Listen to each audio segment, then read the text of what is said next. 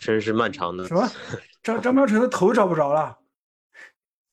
对，是的，我就是塞尔提的表弟。哎，嗯，漫长的冬天是吧？就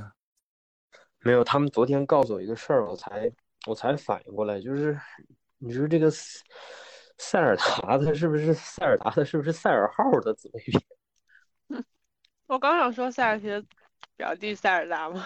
你们这都不是真正的粉丝，像我这种粉丝，我大学的时候我们学校用都是塞尔网络。那你们都不是真正的粉丝，像我这种真正的粉丝玩塞尔达都是去塞尔维亚打。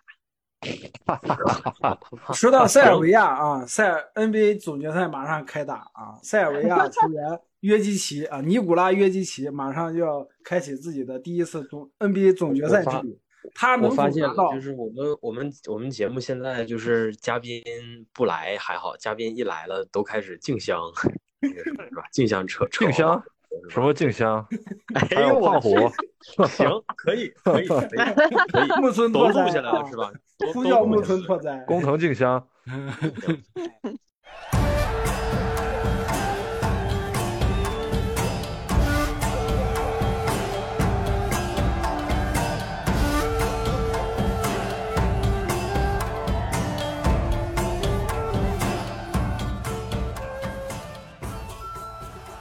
冤冤相报何时了啊！听众朋友们，大家好，欢迎收听本期《文喵评话》，我是 AC，我是苗晨，我是刀匠，就知道这会儿又要开始抢了。我是虎妞，哎呦我的天哪！你开了场，你介绍一下嘉宾啊！你说词儿啊！不让你们俩给我整不会了。这个我们这一期要聊的呢是近期。推出的一部非常不错的国产电视剧，它叫做《漫长的季节》。然后我们这一期请到的嘉宾依然是我们熟悉的小兵器老师，大家欢迎！耶，欢迎！我他妈来了！哎，这个小兵器老师，没错，我们小兵器老师一句出场式哈，就已经基本上把我们今天要聊的这部电视剧相关的内容核心点出来了，是什么呢？就是传说中的东北哈，东北作为一个我们。国家神奇的省哈啊，其实是三个省，没有别的意思。但是基本上海南不算了吗？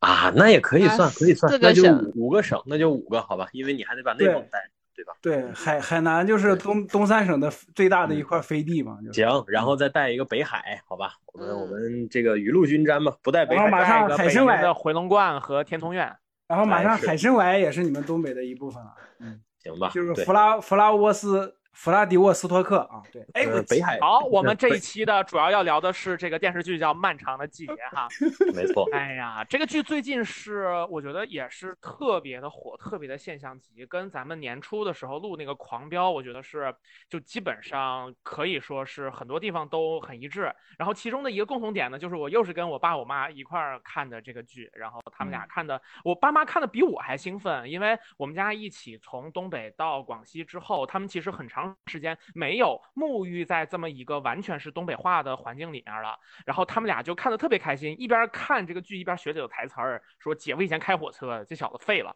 就就就他们听的都都都非常开心。那那叔叔阿姨会不会说九十年代大学生那气质必须得拿捏？哎，就就反正基本上每一个都会都会。有这么一个反应，比方说他假如说听呃我们银河护卫队那期节目，然后听到 AC 老师对模式亚当的评价的时候，他们也会跟我一样，就是笑上个一分钟左右。嗯，既然喵神提到了狂飙，我可不可以在本期节目的开头发表一个暴论？我觉得这个漫长的季节比狂飙要好多了。哎，那那必然这不是暴论。这不是暴论，他确实比狂飙要好，要优秀。这个这个话，我们要不就剪到节目开头？我同意，我也同意。对，没错，确实好。嗯，至少就是狂飙在十二三集的时候，那个剧情的一下子的节奏和质量的大滑坡，在漫长的季节是没有出现的。那个因为漫长季节一共就十二集，没有第十三集。是的，没错。哎呀，我当时看到一个特别直观的对比吧，就来自百邦尼老师的朋友圈，然后他提到这两个剧，他提到的一个观点或者说一个分析的思路吧，我觉得还就我还挺认同的。他说，呃，我们在看电视剧的时候，因为首先就是哪怕是美国的电视剧，它可能也分那种一季一季下来的和那种限定剧 （limited series）。然后呢，这些剧它可能比较强调的就是，不管是创作上的思路，还是说美学上要强调的东西，可能都会有一些差别。就是限定剧它实际上是更像一个有很多章节的电影了哈。那在这一点上来讲，不同的剧在创作的这个。重心或者说焦点，其实可能塑造感觉又不太一样。然后邦尼老师提了两个不同的点，一个叫电影感，然后一个叫戏感。然后他就说呢，就是狂飙很多时候吸引我们的是戏感，这个戏感往往体现为，比方说，呃，安心跟高启强的对话，然后他们是怎么在对话当中相互寸步不让，然后隐藏自己的机锋或者是怎么怎么样的东西。很多场精彩的戏都来自于这种对峙的感觉，呃，这个就是这种电视剧当中所谓的戏感。而那个漫长的季节，很多地方也有这种非常精彩的双方对戏和冲突，比方说这个呃沈墨的大爷沈栋梁跟王阳的那种对戏，或者说他跟马队的对戏。但是与此同时，漫长的季节做得更好的一个方向，呃这一块可能是狂飙设计的比较少的，就是对于整体氛围的那种把控，不管是说生活在东北的厂区里面的那个感觉，还是说在故事发展到中间，你能感觉到。山雨欲来，然后沈墨身边的情况开始变得越来越危险。所有的这些部分，我们是毫无疑问的说，《漫长的季节》做的非常好，并且那个东西的质感就是电影的质感。呃，就是我我我我有一个让我印象特别深的地方，就是这个在电影呃，就是这个剧比较后面的时候，就是沈墨已经决定做很多事儿的时候，他跟王阳的对话和他跟那个傅卫军的就是对戏，那些部分都是让我直接感觉到完全可以直接放电影里面。的的这种东西，我觉得这是一个，就是这个电影感和戏感的一个区分，是呃，我们对比《狂飙》跟《漫长的季节》的一个很蛮不错的这么一个方向吧。嗯嗯嗯，确实确实。行，那既然你已经提了电影感这个观点哈，不管你立足的东西是啥，不管你的论据是啥哈，我先给你唱个反调。就是，呃，故意唱的哈，其实是没有必要唱，因为我要说的是两个平行的事儿。但是众所周知，我们东北人聚到一块儿录东西哈，就是必须得咳一下子啊，咳一下子。我想说的是，这部电视剧它优秀就优秀。你跟谁俩呢？哎，对，就是这个感觉。我们我想说，这个剧优秀就优秀在它就应该或者说 supposed to be 是一个电视剧，它不需要非得去刻意的去追什么有电影感之类的地方，是因为啥呢？是因为，嗯。貂蝉所说的这种戏感也好，你说的这种电影感也好，事实上在国外的很多电视剧当中，早就人家早就已经做到了。这当中最为突出，然后以及漫长的季节与之最相似的是啥呢？就是《冰雪暴》。呃，我指的是电视剧版。就是这个 FX Presence 的出品的这个这个这个呃，然后是目前霍利老师做的这个，哎，是的，是的，诺亚霍利老师之前比较有名的系列还有大群哈，就是这个没错，大群其实就是漫改当中非常著名的神剧系列了嘛。然后冰雪暴呢，目前已经出了四季了，它实际上和刚才我们所说的这个电影感或者说限定剧的很多特点都是高度接近的。就是说，它的篇幅首先非常短，非常精炼。《冰雪暴》每一季基本上也就十集左右的这个集数，然后的话呢，它每一集当中也有着相对比较完整的结构，就是相当于是说每一集单独拿出来，确实是像个小电影一样。但是，呃，它在作为一部连续剧的同时，每一集当中又能保持这种相对的一个。美感上的一个闭环吧，所以说实际上这类电视剧我们会统一的去用一种眼光去看待。而《漫长的季节》，我觉得它之所以比《狂飙》优秀的地方就在于它做到了这件事情。《漫长的季节》是国内最近这几年，你看好剧其实也不少，但是国内这几年这么多好剧当中，嗯，至少是我我目前所知道的唯二能够达到《冰雪暴》这种完整度。和这种美感呢，就是一部是隐秘的角落，还有一部就是这个漫长的季节，实际上就是辛爽导演的这两部作品。哎，没错。然后我就就不妨就直接说了吧。然后这件事当中最诡异的地方就在于啥呢？在于辛爽他是个玩音乐的，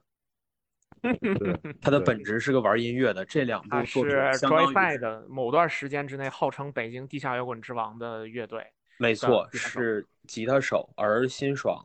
作为一个玩音乐的，他相当于是我们就别说跨界了吧，人家是转行了，因为人家已经拿出了两部非常优秀的。在国内顶级水准的行货，这说明他是转行而非单纯的跨界玩票。而他在转行的情况下能够做出这么优秀的作品，我们刚才所说的这个美感哈，美感怎么追得上冰雪暴呢？就是其实也就得益于说辛爽他是个玩音乐的，一个搞艺术的，呃，或者说一个搞这种视听艺术的人，他对于。自己作品当中的怎么样用音乐把人也持续的抓住这件事儿，肯定是有着比一般创作者更深刻的把握的。而这一点，如果你真的去对比它跟《狂飙》的话，那就更加明显了。因为《狂飙》这部电视剧当中的配乐，说实话，虽然也很有水准，但是它并不可能像，呃，《漫长的季节》这种就是短小精悍，然后每一集的片尾都有与之。主题或者说调性相对应的歌曲，嗯，能够对整集的内容进行一个总结，这件事儿对于这种短小精悍的篇幅的剧来讲是至关重要的，它是构成你对这个剧观感当中一个非常重要的部分，因为因为每一集的内容的密度相对的更大，这个剧每一集一个多小时，所以说它这首歌相当于是在你经历了这一个多小时的信息的。整体的一个吸纳之后，然后用这个音乐对你的观感进行一个你我我我觉得类似于松弛按摩这样的感觉，你知道吗？就是你听着每一集的这首歌，你听着痛苦是身体的幻想，然后你去回味说这一集当中你见识过每个人经历了怎样的痛苦，那是真正别有一番滋味的感受。所以说就这个方面来讲，我觉得它就比狂飙更好的地方就在于我们不仅仅是。看完每一集，然后我们抓着这个角色，或者抓着某一段戏，我们抓着这个点很好，那个点很好。这个剧结束了以后，形成的是一套感觉，是一种，嗯，是一种笼罩在你心头的感觉。这个是它和普通电视剧最大的区别。对比方说第六集结尾的那首《夜长梦多》，其实在我的歌单里面躺了两三年了，二零年的。二零年、二一年的时候听这歌听特别多，然后我之前脑海当中就是想到的画面，其实一直是一个，呃，不太一样的东西吧。然后其实更有点像是我们之前录《死神》的时候说到那种在午后无端醒来的。那种感觉，呃，那个困意如饥荒，乏味似山倒。可是，在第六集的那个结尾，然后伴随着范伟老师扮演的王响，然后扭头看着自己这个梦境当中自行车后面带着的人，不知道是阳还是北的时候，然后开始喊你，你，你，你看清楚了吗？然后在那一段。这个音乐，它的歌词跟前面情节的互文，带我走到了一个我之前在这首歌听了两年之内完全没有挖掘到的一种感觉。就那会儿，我觉得特别好，就是不光是这个剧好，然后辛爽真是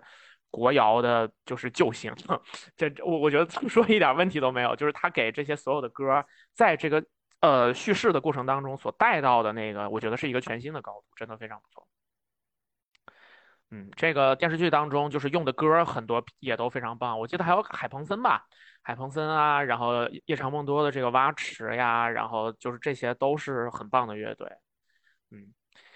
呃，你们如果关于音乐这一点没有直接想补充的话，然后我再补充另外一个哈，因为我我刚刚直接提到了这个所谓的电影感跟戏感这个东西，可能多数的朋友理解起来还是觉得有点抽象。然后我要光说是这个呃所谓的这种东北生活的氛围啊，可能又听着太云山雾罩了一点儿。我觉得刚刚 A C 说的这个呃使用音乐，然后对整集的内容进行回扣，是一个特别具体的创作创作技巧。然后我可以再说另外一个具体的东西是什么呢？就是这个电视剧当中，在很多情节的叙述上，它的文学性是特别强的，体现为它极少。直接的平铺直叙，就是贯穿整个戏的三个不同时间线的这个呃剪辑，这个已经非常明显了，我就不具体说了。但是我想具体提的一个创作技巧的使用其实是倒叙。我举一个例子，大概发生在第七集、第八集左右，是什么呢？是随东跟傅卫军俩人把一个小伙子的胳膊给弄断了。嗯，对。呃，这个这这场戏的开头就是在一个那个游戏厅里面，一个娃娃脸进来了，他想玩游戏，他没钱了。这时候我们都认识的这个流星花园一样发型的小哥随东就进来了，完了他要东北三井寿，嗯，哎嘿，是的，哈哈，没错啊，东北三井寿就进来了，完了他说我是永不放弃，不是他那个他说你你没有币子拿拿拿我的来玩吧，然后那个那小哥就玩的特开心。等到过一会儿呢，那那孩子回去了，结果随动就在路上把给把他给堵了。堵了之后，他又说：“你怎么还我这钱呢？”然后还有就是说：“你你你爸妈明明都不在家，你骗谁呢？”然后，呃，这个时候我们所有的观众就跟这个小孩一样，感觉到不对劲了，感觉到隋东跟傅卫军很明显是冲着他去的。可是我们在那儿都不知道这件事是为了什么理由，直到下一场戏，突然沈墨的大爷跟大娘要离开桦林了，往往回松河了，然后。那个就是就是大娘就说说怎么孩子怎么碰上这么个事儿？结果我们发现沈墨知道这件事儿，他说下一次你的孩子会断的可就不只是胳膊了。在那儿我们才突然明白，原来这整件事情是沈墨跟那个傅卫军他们对于大爷的就是行为的一个反馈，是沈墨他们的下一步棋。整个这一个桥段的交代是非常明显的文学性的手法。它就是一个这种倒学，而这种就是叙事手法，其实我们在之前的国产电视剧当中都很少见到能直接的使用。就这种东西，本质上对于观众的，就是就是观看经验和审美趣味这两件事都是有要求的。对，呃，所以说就是我们也可以理解说，多数的电视剧可能就不会用这样的呃一些桥段去创作，甚至于咱包括像《狂飙》啊这种，它可能更多面向的还是呃更广的这个就是观众群体吧。而《漫长的季节》当中是很多。的完全不吝惜的使用这种呃在叙事上面的文学性手法，只为了最大程度的给你把这个桥段想表达的意思去表达出来。就这种东西本身都是我们在观看《漫长的季节》这个戏当中会让我们觉得，哎，这个地方为什么它效果会那么强呢？我觉得这个是有直接的关系的。这也是我们说《漫长季节》的电影感做的特别好的东西，因为一般来说这种叙事手法也只有电影才能用得上。哎，呃，这这是我对于我前面那个论述的一个比较具体的解释吧。嗯。我觉得你再具体一点，国内的电影。哎，行行，好好好好好，因为国外的电视剧，我我就就国外，我觉得就我们刚才来那个做对比的，就是那种就是季播剧跟那个 limited series 之间也有这种区别。比方说你在《疑犯追踪》当中看到的这种倒叙，可能就只有特定的集，比方说呃，就是就是 root 他们加入这个啊不不是 root 是那个上就大锤加入这个团队的时候才会有这种。大多数时候还是平铺直叙，但是你假如放到 HBO 的戏，比方说侦探，对对对，比方说就是就这一类的，还有比方说像 AC 刚说的《冰雪暴》吧，这种这种那个单季的限定剧当中就会用就会用的稍微多一点。嗯，对对。音乐音乐，我再补一个，就是他最后一最后一集的那个片尾曲《再回首》。啊啊，那那那个那个非常厉害，那太厉害。对，那那个那一首老歌，我是再怎么想也想不到他会这么用，就是哎呀，那个冲击力配上的最后那段那个蒙太奇，真的是，就就是太严苛了。就是本来人家歌讲的再回首，恍然如梦，结果最后所有人扯嗓子吵出让他别回首，是吧？就你没想到他用再回首，就变成让你别回首，这个事儿就就就就挺奇妙的。对，嗯，对对对。嗯，这个剧我觉得这这最最后一集十二集真的是有一点回味，有点过于巨大。因为我是昨天晚上才刚把它看完，就是两位又刚刚提到再回首嘛，就其实今天早上我醒到现在，我的脑子里一直是这首歌。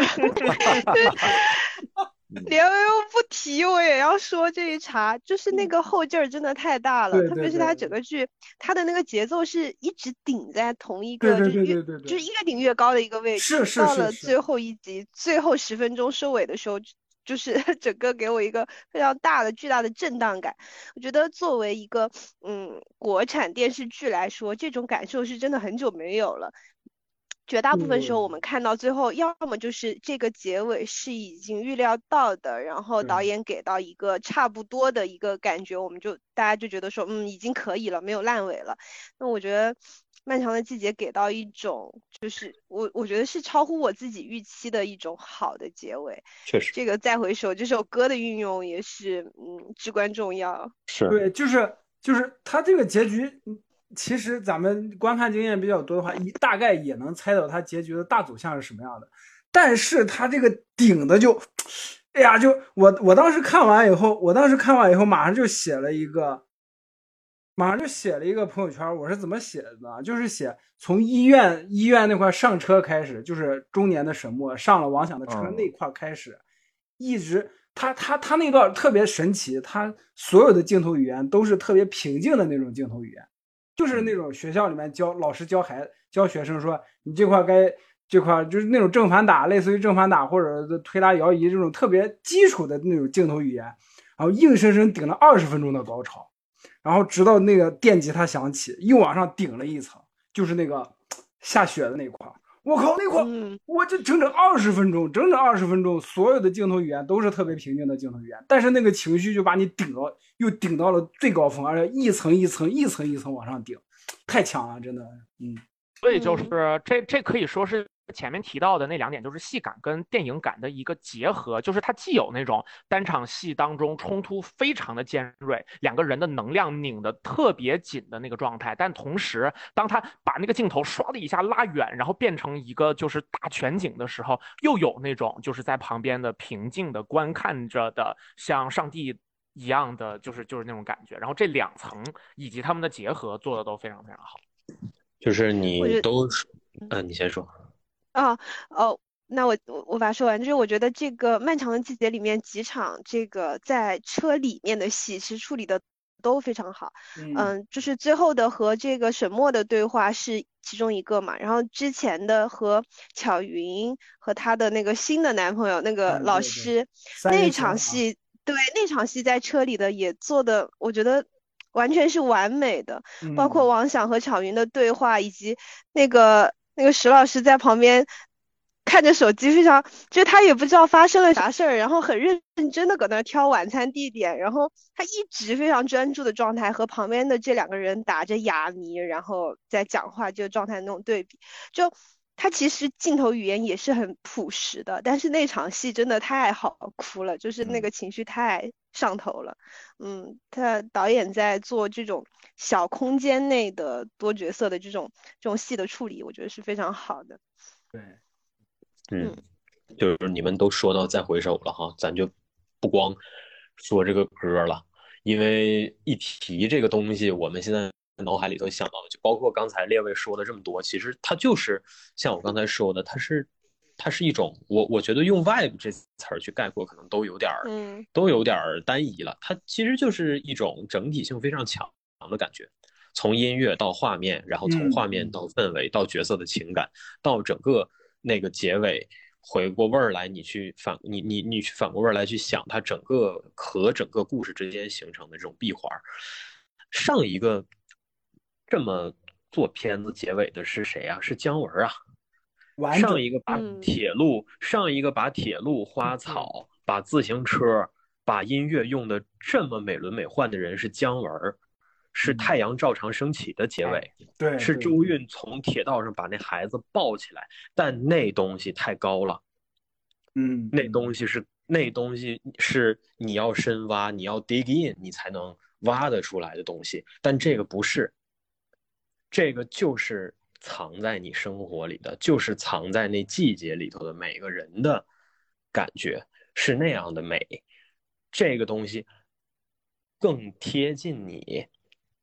是你更容易能够抓捉得到的感觉。这个美不仅仅是那种所谓的你要去仰视的美，这个美是你看完了以后你会搂着它一起哭的那种美，是这个东西。嗯，而且就是当然了，这是说的呃美一点的说法哈。我们说的丑恶一点呢，就是姜文做那么美的一个东西，他要花钱让久石让给他写那么一段旋律，然后之后他要用十好几年，但是。这个 谢爽老师只需要买一首《再回首 》，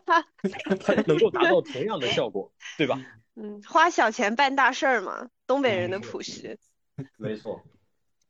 嗯，那么如果辛爽老师买的不是《再回首》，买的是《从头再来》，会怎么样呢？你可真是就不如奶壶不开那对，那估计直接把电视砸了。没错。但是不给人上眼药了吗？这不是啊？对，但是我我跟你讲，如果他整个剧做到了那样，最后他帮扔一首《从头再来》，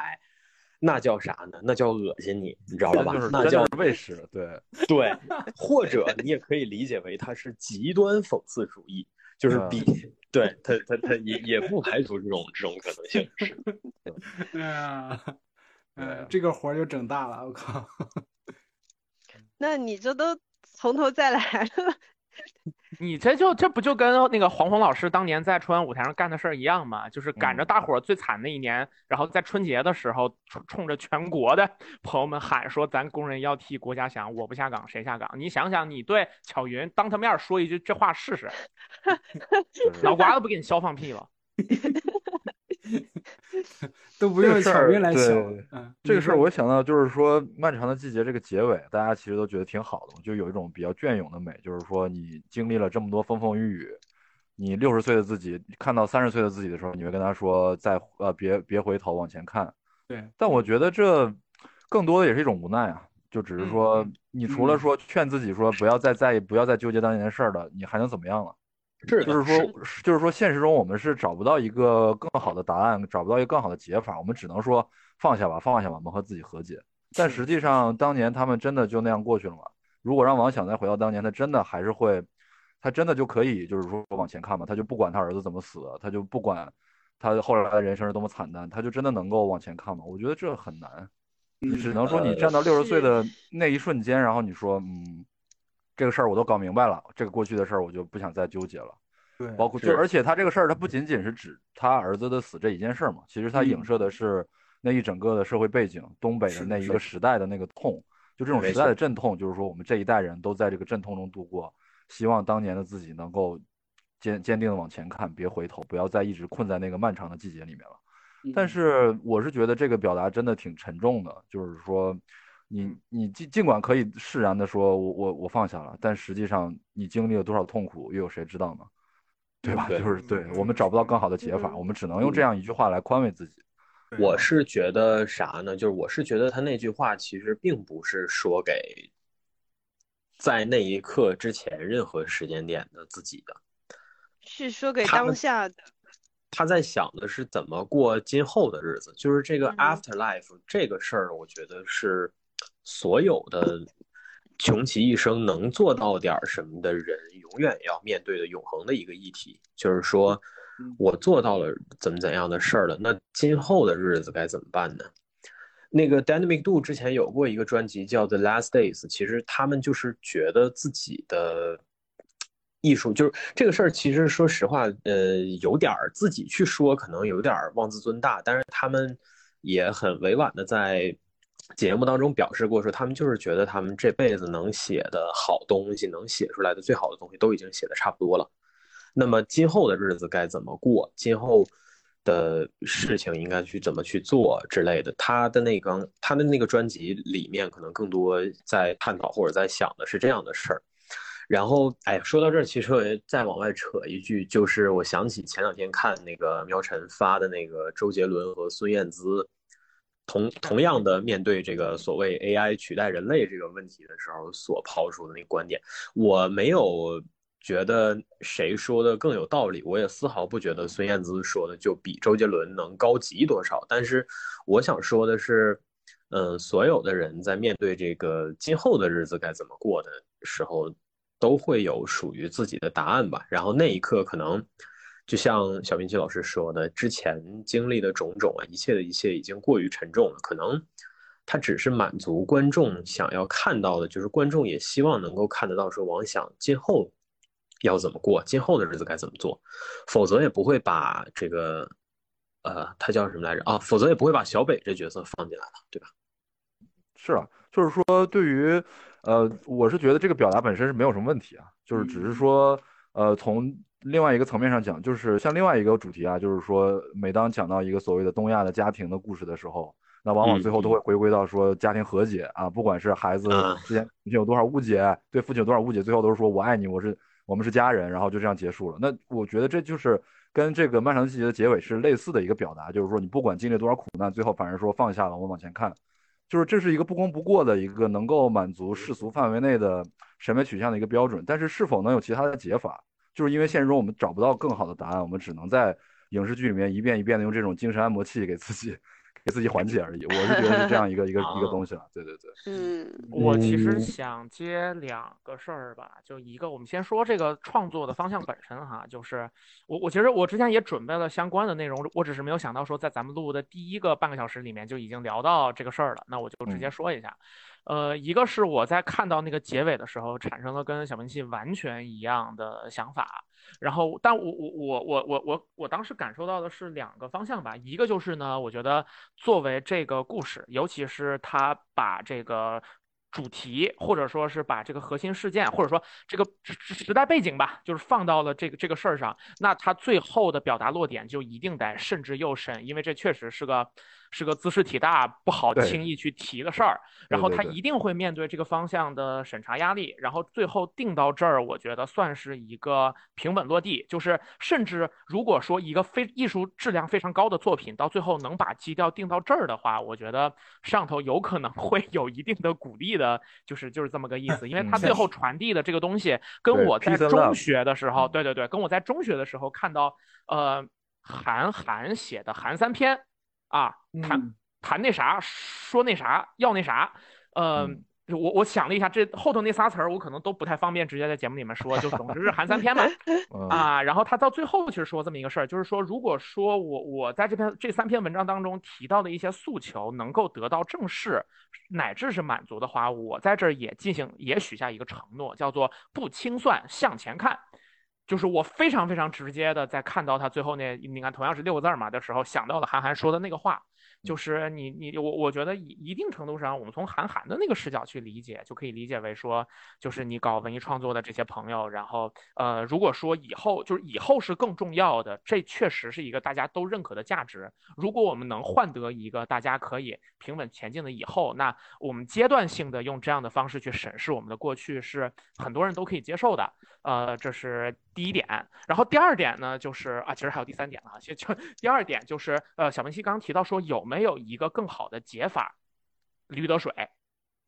这个电影是一六年左右的时候上的，那会儿我跟老连还没有那么熟。然后我在知乎老连写的所有的答案当中，我最喜欢的一条就是他写的驴得水的那个影评。他说这部电影是 建国以来的几乎所有的电影当中唯一一部说把观就是银幕面前的观众老爷们一个又一个的几乎所有人全骂了一遍的。就是就这么个电影，我特别喜欢这个评价。这个电影在结尾有一个非常漂亮的落点，是发生了一系列荒腔走板的事儿，并且还死了人，对吧？伊曼死掉了。然后这个时候，那个校长劝自己的女儿说：“这个就是是咱们经历了很多事儿，可是你看这过去的事儿都过去了嘛。”然后他那个小女儿孙佳对着镜头说了一句话，叫做：“过去的如果就这么过去了，以后只会越来越糟。”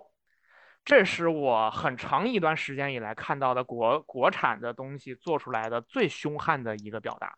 呃，跟我在看《两情十五日》那个戏的时候，马伯庸最后搞的那个东西差不多吧，反正都是非常凶的表达。那我觉得，如果说我们想要去做这样的一个故事的话，呃，确实有一个我们说可可以让我们这些受众更能感觉到它是对的、有意义的、有分量的表达，但它就需要假托到那是个民国时候的事儿，并且孙家最后为了摆脱那个环境，他去了延安。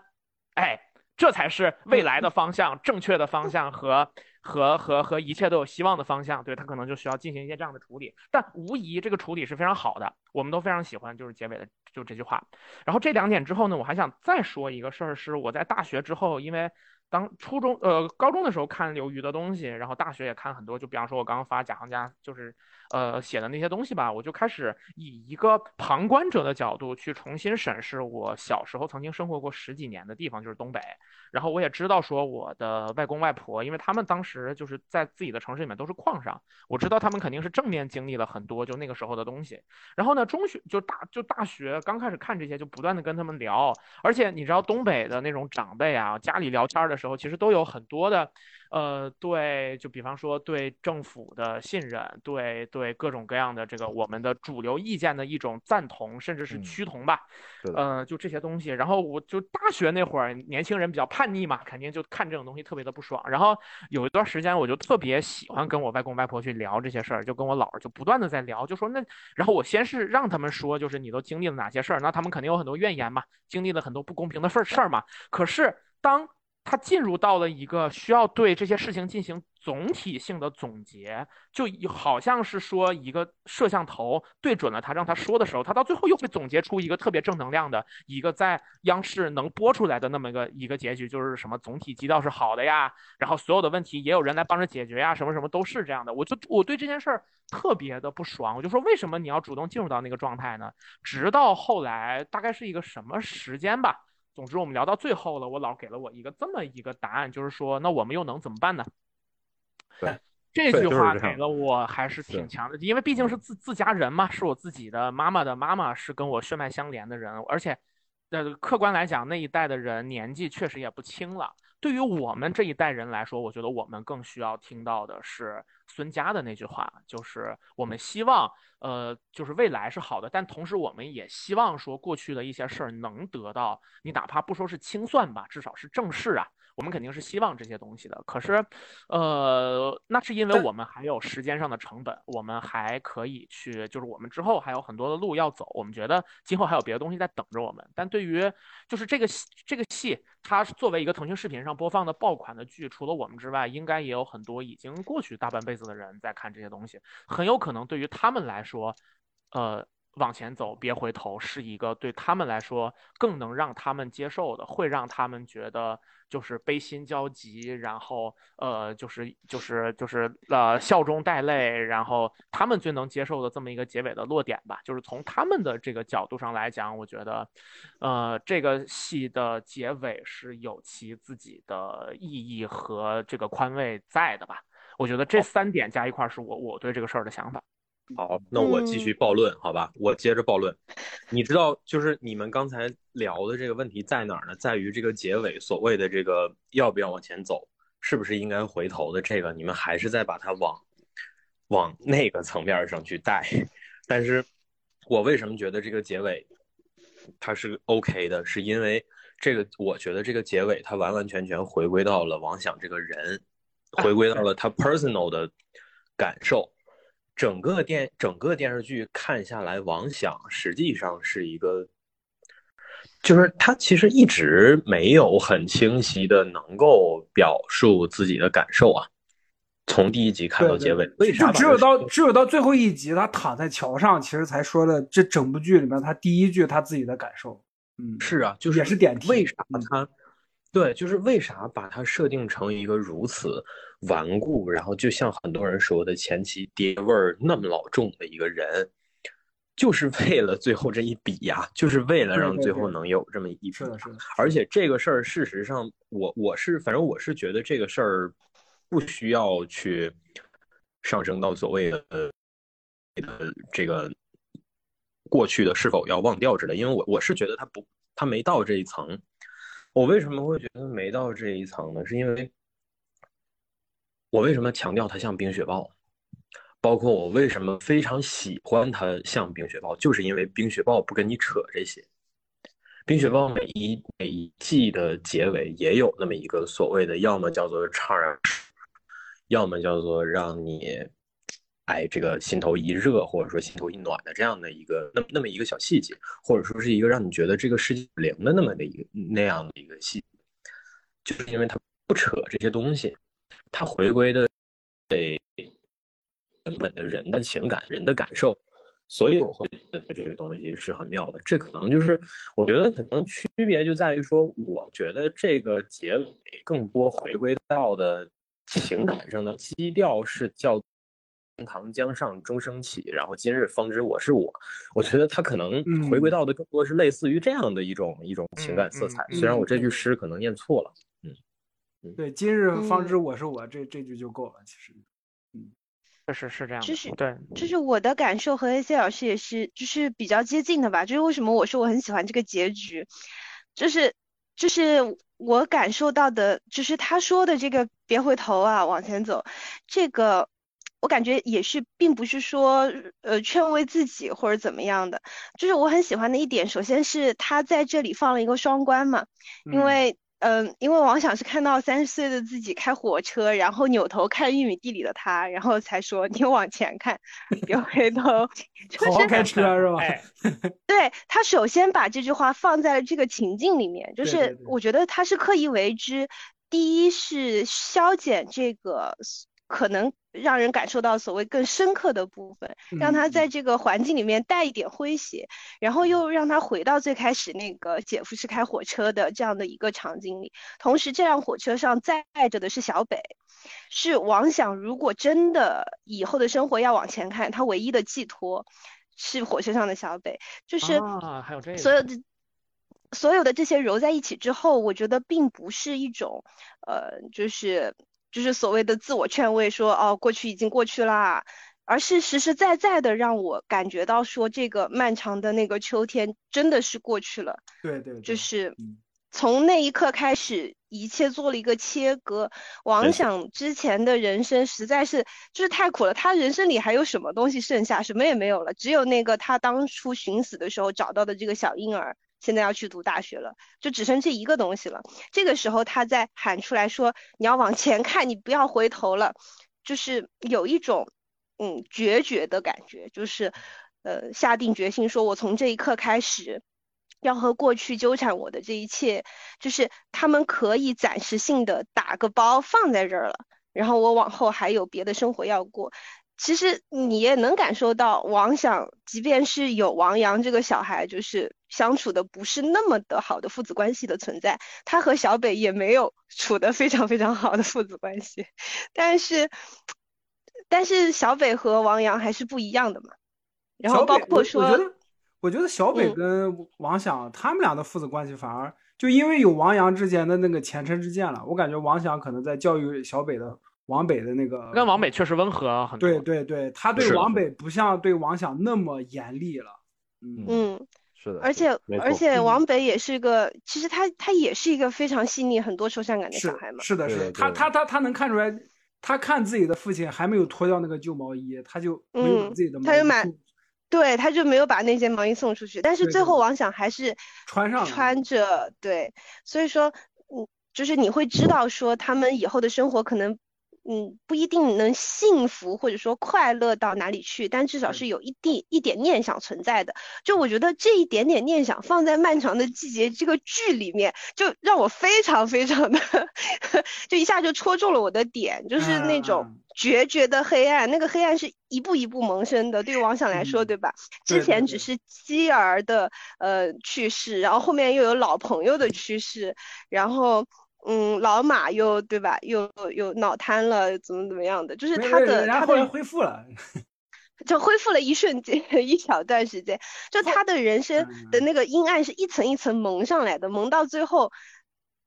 最后他想要去复仇的时候，想要去把沈墨也撞死的时候，突然发现说，啊，这个事情像个泡沫一样。他是忽然发现自己的仇人是自己儿子想救的那个人。然后他也像儿子一样把那把什么给救出来了嘛？嗯嗯嗯。对，就就好像蒙蒙在人身上的这层阴影，突然一下变得荒诞了。但这这个荒诞是二十年来他坚持的一个一个原有一个原动力。就在这种，就是都不知道未来该于何处的时候，然后突然有那么一丢丢麦芒一样的小小的光芒存在，那一点点光芒真的很让人想。泪流满面，热泪盈眶。对，就是，所以说这个结尾会给我很大的震动。是的，对对。所以他不是阿廖沙，别害怕，火车在上面停下了，天一亮他就笑了，他就是单纯的，对吧？就是他，他其实就是就是莫回首，就是注意驾驶安全。嗯，哎，是是是，就是就是，其实玲子老师刚才说了一个特别妙的地方，就是我也想到。也算是对前面小冰器老师说的其中一个地方的回应嘛，就是有提到前面小冰器有提到说这个和家庭和解或者怎么怎样的嘛，就是即便我们用这样的类比的方式去看的话，嗯，王翔也没什么家庭可以和解，是因为他已经没有家了，就是 他这个儿子这个小北，说实话，那上了大学以后，再往后他的人生就是自己的了。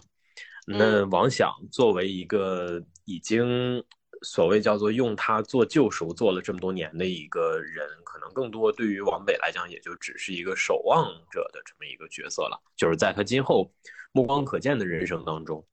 他的状态，他此时此刻的状态，可能就比较接近于说第四部打完了以后的那个 John Wick，瘫在原地，然后 其实就是你。就是对自己的儿子唱唱一句说这个我一路向北离开有你的季节。对，就是就是他也其实就是其实就是叫做没啥念想，就是人生也没有什么太多的，没有什么念想，没有什么欲望，所以我说回归到今日方知我是我的那个那个层面上去了。嗯嗯嗯，我们太狠了，一上来就开大，这是王想和尚王想是吗？一上来就把王想送走了，对。嗯，确实感觉是在给王想开追悼会。王想开创了一个很神奇的先例，就是无论如何用现在当代互联网流行语境来讲，他都是一个会让年轻观众无比讨厌的角色。呃，而事实上这种我倒蛮喜，我还蛮喜欢他的。我啊，可能可能是因为我不年轻了吧？对，就是 是就是就是我我我我我我是我的意思是说，就是我在我们整个观看的过程当中，可能这种讨厌是真正真实存在过的，对对对，确实在很多时刻真实存在过。就比如说我们看到他。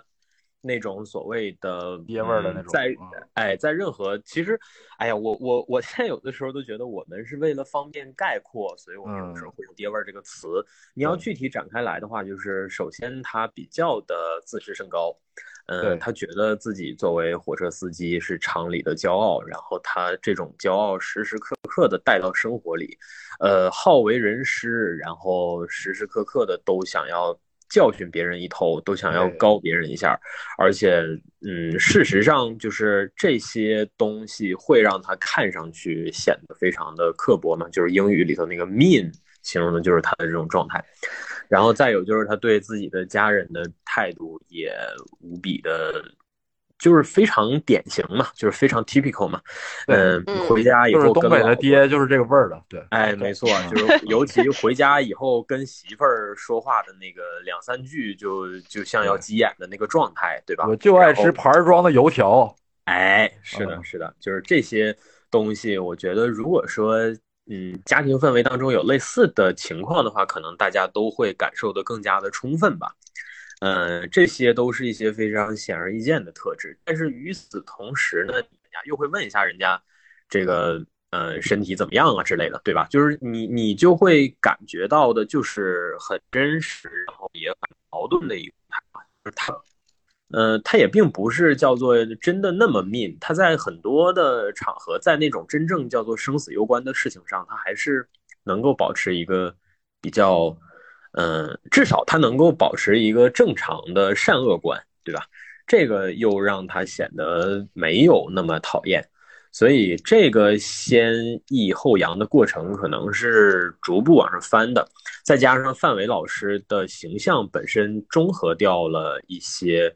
嗯，如果由陌生演员来演可能会产生的问题。是的，嗯，对他本身比较有亲和力嘛。哎，没错，所以其实提到这儿，我觉得就是也能看得出来吧，演员选的确实是好，对于这个剧的加持，我觉得也是不小的呀。我们做过这么多部电视剧，好像基本上，哎呀，我我这几年看的国剧当中，就是演员呈现出非常好的卖相的，好像是多数。有一个特殊的，我还没看完，我们可能今后也会做，就是《唐朝诡事录》那个剧是属于演员看上去都很有问题，但是。在剧里头的表现反而还不错。你还没看完呢？还没看完，还没看完呢。对对对对，第二部都快上了，不是？没办法。哦有第二部行。话话说回来吧，反正就是王响这个角色是一个无比典型的角色，但是他不讨厌，他不讨厌的因素可能有很多，但是最关键的可能就在于说他身上没有回避任何传统东北家庭当中的男性大家长的特质。呃，但是他没有回避那些负面特质的同时呢，正面的特质也非常的充分。嗯，而且在这些事儿之余，你知道他本身的这个遭遇是足够痛彻心扉的。这个东西是掷地有声的，失去孩子、失去家庭、失去自己未来的人生的这些事儿，这些事儿对于一个角色，对于一个这样的角色想要立得住来讲，是充分必要条件。所以说。你能够共情到他的失去之后，你自然也能够理解他很多时刻所展现出的那种偏执和可笑。呃，直到就像我们刚才说的最后一场戏，从车往外拉满的那个远景，你你那一刻就是叫做真正意义上的顶满。就是我们能感受到情感上的那种顶满。嗯，范伟老师总结起来，这个过程就是讨厌妄想，理解妄想，成为成为妄想，这就以后开成为就算了吧。对，反正范伟老师确实是顶啊！你说他过去这些年，就是我们现在，我相信每一个东北人对他最原初的印象还是那个稀里糊涂突然落水记，对，还是那个一口山东味儿的，呃，被骗的那个，嗯，就是赵本山身边的那个范，哎，范德彪，对，就连在维多利亚门口那个迎宾的小矮个都都说，从你咋眼熟呢？哎，没错没错，是的，就是他他当中还挺有致敬。你包括唱歌的时候，他那个唱法，在那桃花，桃花，哎，对对对，他那个唱法就是从马大帅里头完完全全拿出来的嘛。对对对，我看就是创作者肯定懂，但是清爽清爽好像在片场老老穿着那个马大帅的那个 T 恤。对对对，他自己 设计的一个范德彪那个潮 T，然后满脸就是整个都是那个范德彪的头像啊。对对对，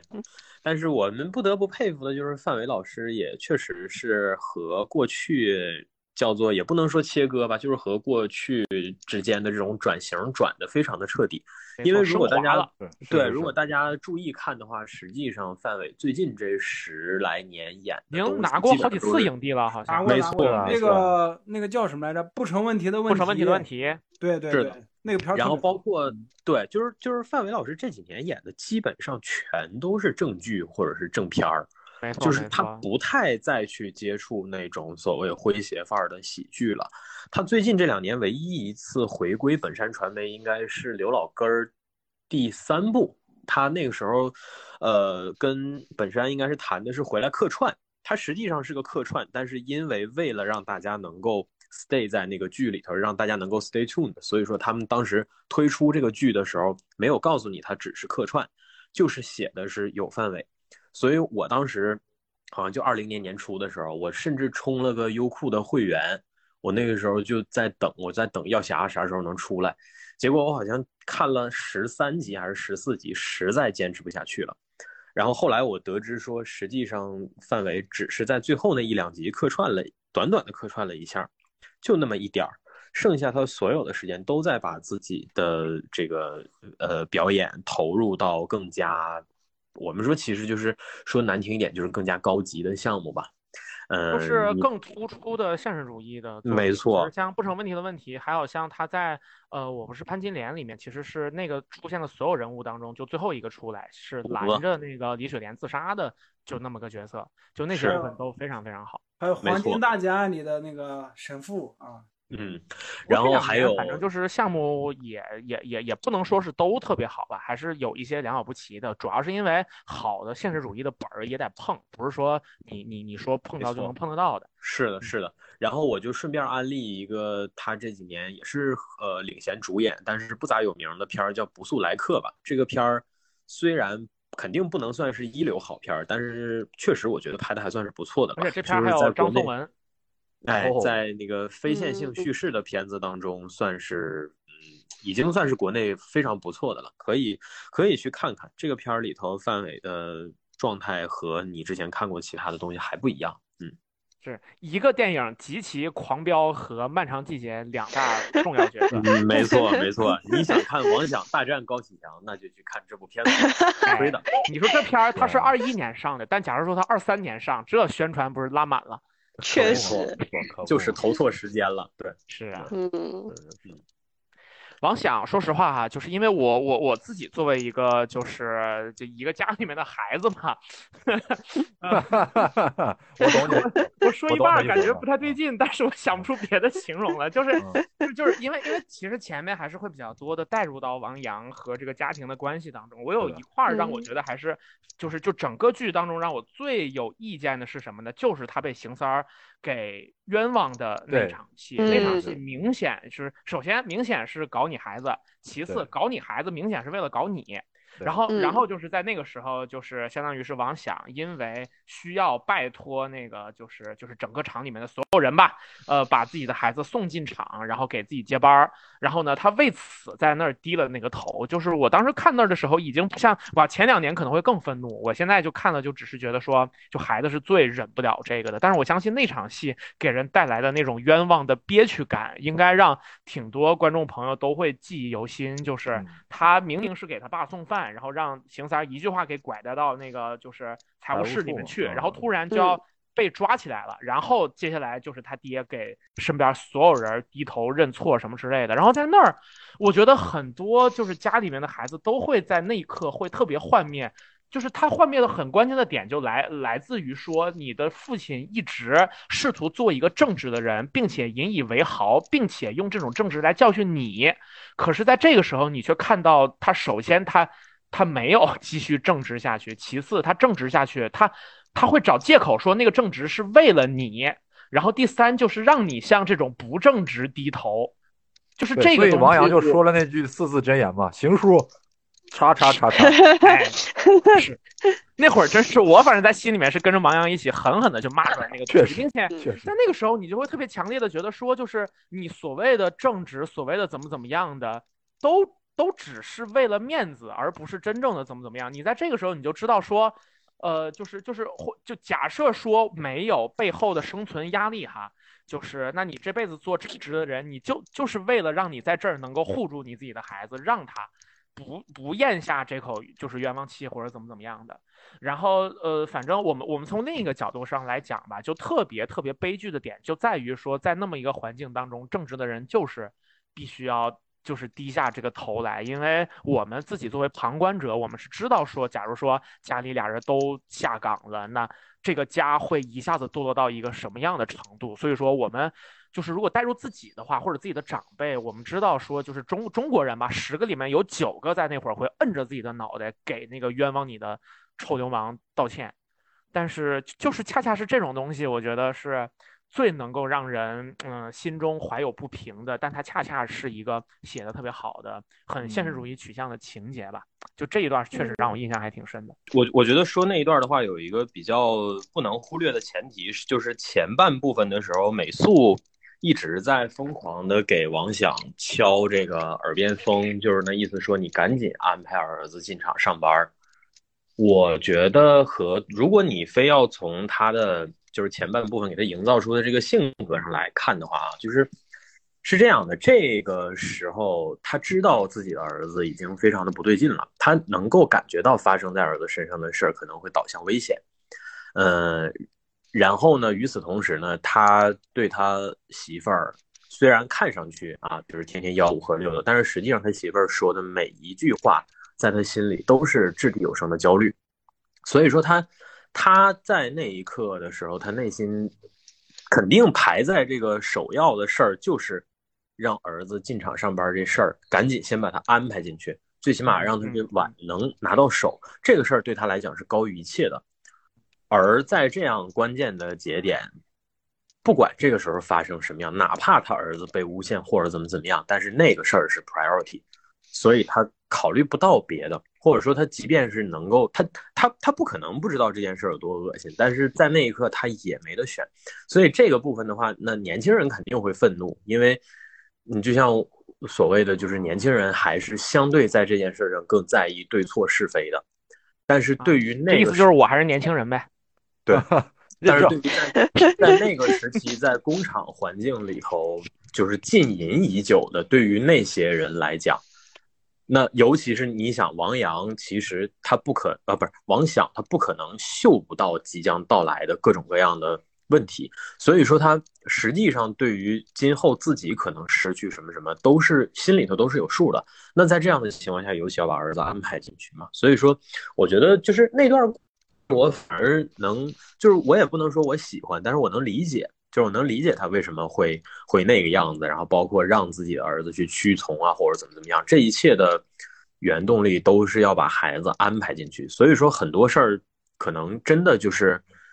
在没孩子，或者说在不站在父母的角度去考虑问题的时候，反而会看事情会更清晰吧。嗯，我对这个情节有完全不同的一个视角啊，就是说，大家都觉得王想在这个时候让王阳认错是为了将来把他孩子送进厂嘛，但我觉得这个情节更多的是王想为自己的错误买单的一个重要的体现。就是之前邢三儿还有他那个锅呃，他们那个机务段的人和伙伙同一起，然后想要那个变卖厂里面的东西嘛，然后被他抓包了，然后本来还想说给王师傅点好处，让他配合配合，然后王想呢就就一顿一顿横，然后又没配合，然后又把人邢三儿整的就是挺说不出话来的，然后回家跟自己的老婆吹吹牛说，你看我这个我把邢三治的服服帖帖，他还得谢谢咱之类，就类似这种啊，就觉得自己挺得意，这事儿办的挺好的。结果出了几个事儿，就一个晚上把耗子挂到他家门口，再一个就是直接拿他孩子下手，把他给让他在全场人面前谈下不下不来台了。嗯，那他首先他肯定是知道邢三儿会报复他，其次他也知道邢三儿是什么样的人，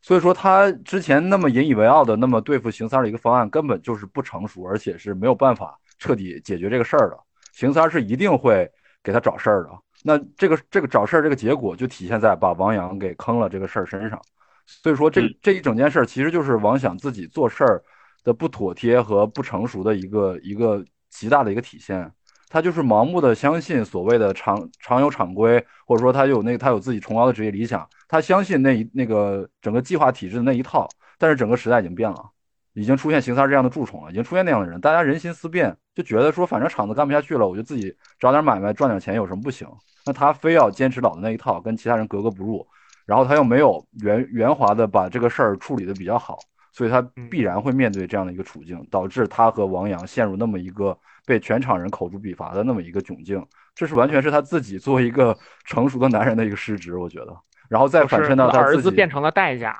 是的。而且反衬到他平时那么就是耀武扬威的，然后总是嘴上就说啊，我是给咱们这个，我是厂里面什么根根红苗正，什么这个厂的第一锹土是我爹挖的，什么就这些话就显得他非常非常可笑。其实就是在反衬这个人物，就是他引以为傲的那些东西有多么的不值一提，有多么的卑微。我是觉得是是在讲这件事情。嗯嗯嗯，这个视角也是挺。就是其实也算是就情节论情节了，我觉得也也也挺充分的，确实是很充分。嗯，然后就就是那个，就这也是说把这个整个大的时代背景放到这个国企改制的时候的这么一个很很关键的原因吧。就是呃，我们说那个时候的状态其实挺像是春秋的礼崩乐坏的那个状态的，就是我们在更多的时候去看到说一个人想要坚持这个理想或者说坚持对的事情，其实还是希望他成功的了。对，希望他成功的嘛。对。但就是在这个时代。但是我们知道他必然会就是失败了的时候，就觉得还是挺，就是还就就这个事儿本身是让人挺唏嘘的。嗯，是的，是。就我对王响这个角色的感情，就是其实还蛮复杂的，就是可能自于我代入代入感比较强，可能是这样。嗯嗯。然后就是说，首先王响在整个剧里面出场第一个台词，我要是没记错的话，就是在第一集，他就走到那个出租车食堂，然后问他说：“你要几荤几素？是要两荤一素还是要几荤几素？”然后他说：“要俩素得了，我整天坐着吃那么多肉干啥？”就这一句词儿，我就觉得特别特别生动。这个人物就是你，他是真的不想吃两荤一素吗？他是真的觉得每天坐着不用吃那么多肉吗？他不是，他其实可能就是想省钱，但是他省钱的同时还要给自己找回点面儿来，就是说我整天坐着吃那么多吃那么多肉干啥？然后还要摆出一副训斥那个服务员的态度来，就是就这个行为真的特别典型，就是他其实比较窘迫，但是他还要那个面子，就是他骨子里这个这个性格他是没有改的。然后回到当年的时候呢，他又是那么一个就是那种。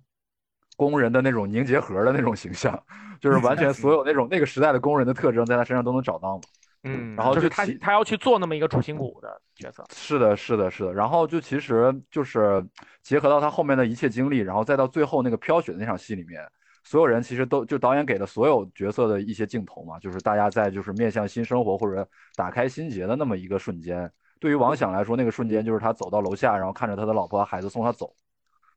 在那个瞬间，其实我看到那个画面是非常非常复杂复杂的。就是我知道这个事儿已经过去了，王想不可能回到那个时候了，也知道那个时候的王想他有非常非常多的人格缺陷，就是然后他有非常多招人烦的地方。但是总而言之，我还是希望他如果有那么一种可能性的话，他如果能一直活在那样一个时空里，我觉得对他来说是非常幸福的一件事儿。就是我我既希望。他能够变得不那么讨人厌，但是想了想，他后面会经历那么多的事儿的话，同时也会觉得当年如果他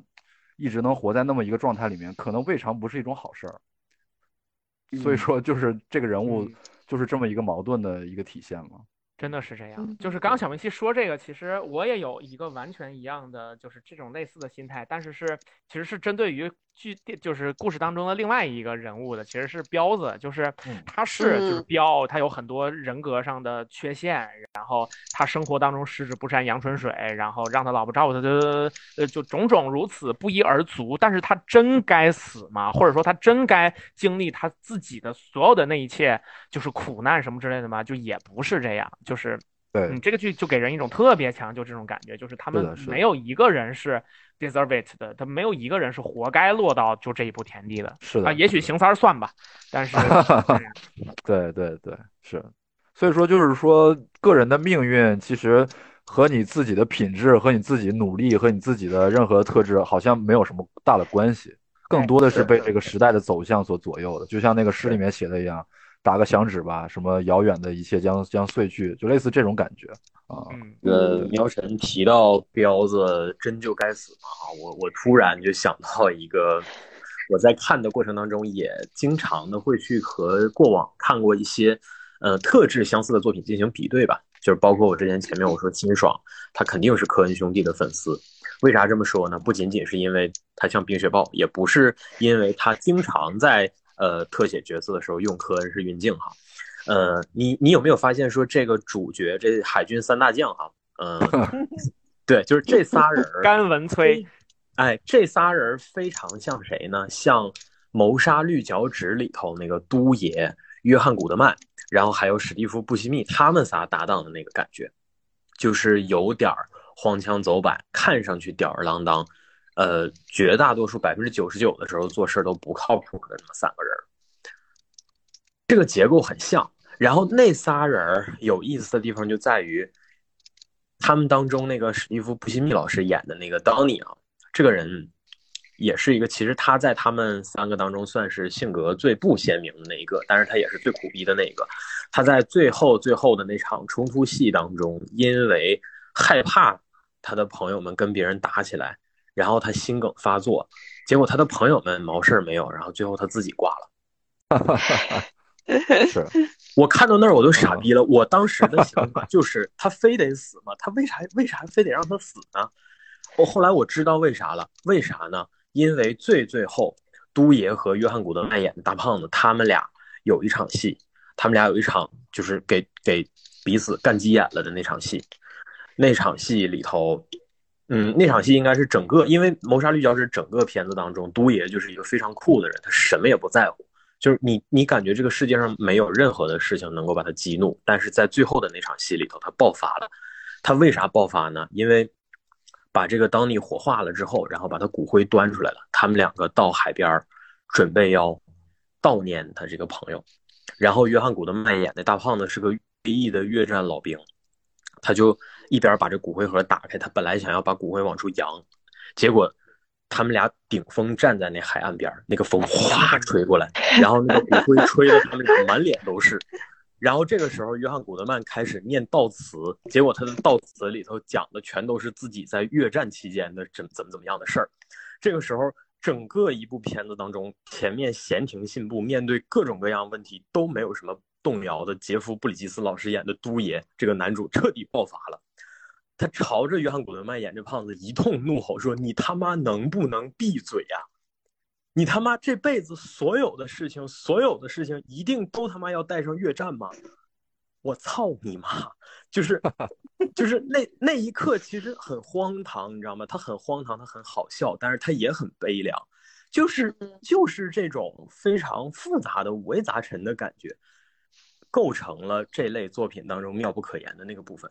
包括彪子最后出事儿那件事也是，就像我们前面反复发问，他非得死吗？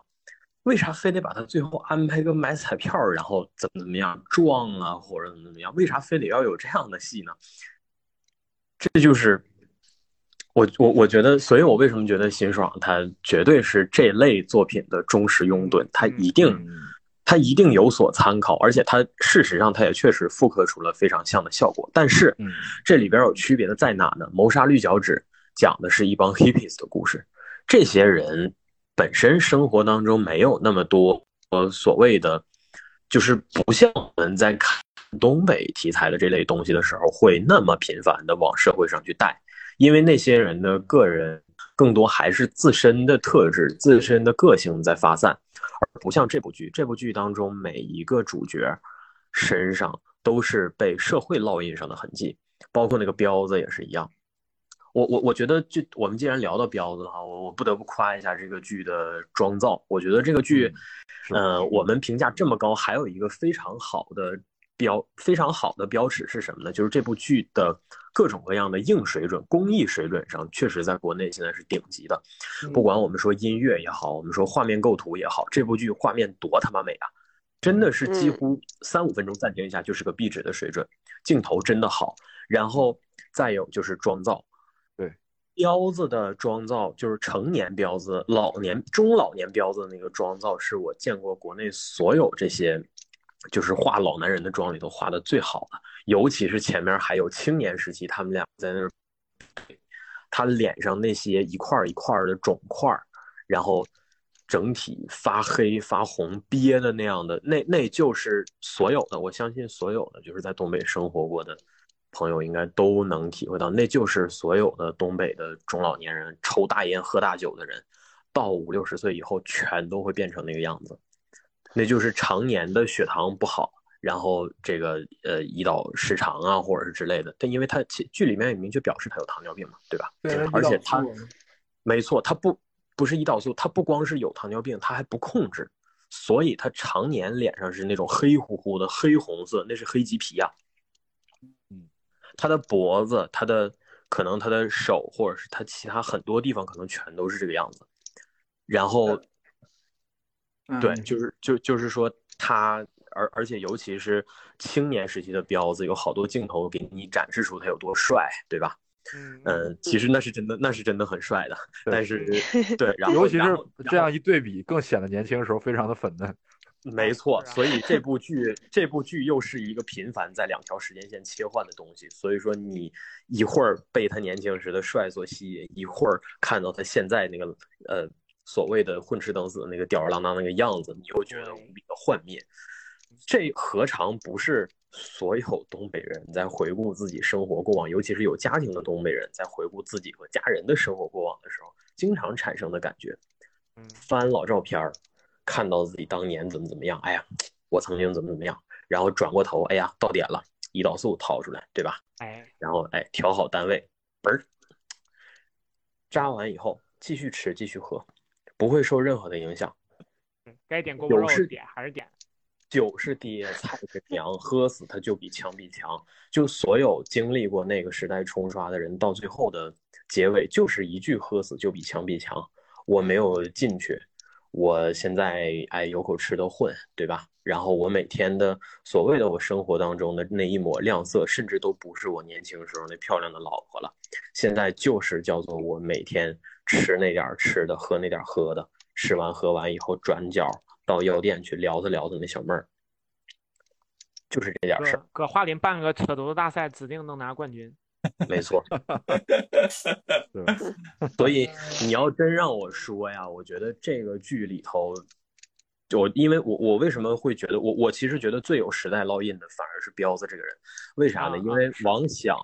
王响和老马他们俩都是有很强烈的个人追求的，甚至到了。对对对，我们说到了中老年以后，他们依然其实他们心里是有意志的。你可以说老马其实是一个最有闪光点的人，因为他本身就有很强烈的正义感。王响呢，说实话是因为事儿，事儿在那儿，事儿不结他不能死，所以说他心底里头也有火。但是彪子不是，我觉得就是虽然说我我我我觉得就是这部剧最后一集那个彪子戴上那个绿围脖坐在那儿的时候。嗯，很多人觉得是看上去是，可能很多人理解觉得是释然或者是怎样哈，但是我不这么觉得。这个地方我就有点像小明星老师前面那个对结尾的那个质疑，觉得，我觉得彪子那一刻的彪子实际上代表的是什么呢？是他今后的，就是他放弃了以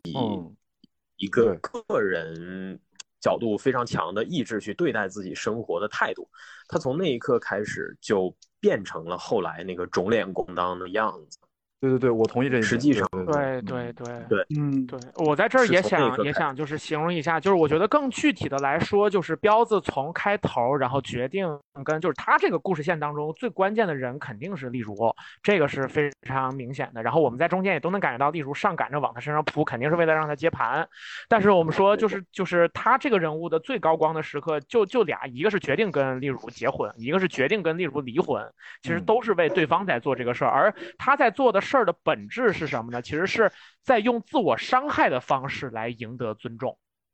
就是他，他决定说放下自己作为男人的面子，全场人都知道，例如是一个，也是是一个已经跟别人发生了不正当男女关系的女性，并且她已经失去了生育能力，但她说不，我我咱们咱们俩要结婚，然后用这样的方式来就是损害自己的尊严和下半生的幸福来赢得尊重，然后到最后就是直接就就把一切都放弃掉，就说我知道我就是想为你好，所以我才为你离离婚。就这两个两件事情，其实都是这种用自我伤害的方式来赢得这个尊重。而很残酷的一件事儿是在那样的一个环境当中，一个人能赢得尊重的方式，你会发现好像真的只剩下这些了。就是我小的时候也看过一些，就是那种人情社会下，然后就必须得送礼送不出去呀，或者怎么怎么样的，就是就是好像在中国的我们说这个就是中国的呃民间社会的叙事当中一直有这样的东西，但是在特定的时候会特别特别的扎眼。呃，彪子身上体现的更多就是这种东西，而他自我伤害的结果我们看的也非常明白。就不管是说他这一身的病，还是说他到最后就是他只要运气一变好，他人马上就死掉了，就是他这辈子就不可能走运。我觉得他最后那个传达就是这个意思，然而他整个人的生活状态就是这种用自我伤害的方式赢得尊重，而这非常悲凉的是，他是可能是底层人得到尊重的唯一的办法。对，就是最后那一组镜头，我看了很多遍啊，因为其实我觉得导演还是蛮有，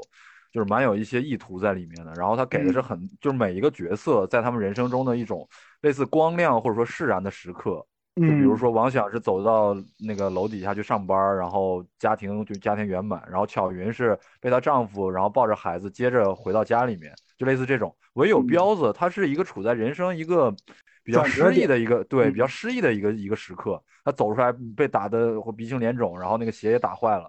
就那么一个时刻。然后唯独彪子给的是这个时刻，所以我想，确实彪子在这个剧里面他的定位应该蛮特殊的，很多事儿好像跟他都没什么关系，他完全是被卷入到这些事件来的。对然后他也义无反顾的，就是说陪着大家走下去。你说王阳这个事儿到底跟他有啥关系呢？可以说没有任何关系，但是他 无论是在当年还是在后来，他一直就跟着他姐夫查这个事儿，对，对吧？就嗯这个人物真的就是他的故事线处理的蛮有特点，蛮蛮有意思的。然后也一开始就是因为那个车嘛，但车回来之后确实就没他啥事儿了。对，所以说，彪子和这个谋杀绿脚趾里的当尼真的冥冥之中存在一定的确共同点。那个当尼死的时候，我也是觉得，因为整个谋杀绿脚趾里头所有事情，就是凡是能跟主角这几个人产生连结，或者说有主角坏掉的事儿，要么是主角都爷，要么是那胖子。根本就没他任何的事儿，他全程就是跟着，在任何的场合出现，然后最后下心梗，挂了。心梗也是东北就是一个一病之一哈。对你们这样总结下来，彪子就是一个典型的东北好人，就是选择彪子就仗义啊！彪子这一辈子唯一一次为自己活，就是王王想要去找王阳，结果他跟丽如睡了那一晚嘛，对，那对是他唯一为自己活的一次呀。没错，用知识结果武装自己结果就坏大事。对彪子太爱学习了。对，没错。哎呀，既然对呀、就说说彪子，反正我觉得那也就顺带提一下丽如呗，是吧？就提可以提例如，毕竟这俩角色是绑在一起的。绑定了，是是，对对对，地哎呀如的演员，我第一眼看着就眼熟，然后后来我一点进那个豆瓣页面，然后发现这演员我竟然关注过，然后后来想了半天，终于想起来他演的是谁？那是《我不是药神》里面王传君演那吕受益的妻子。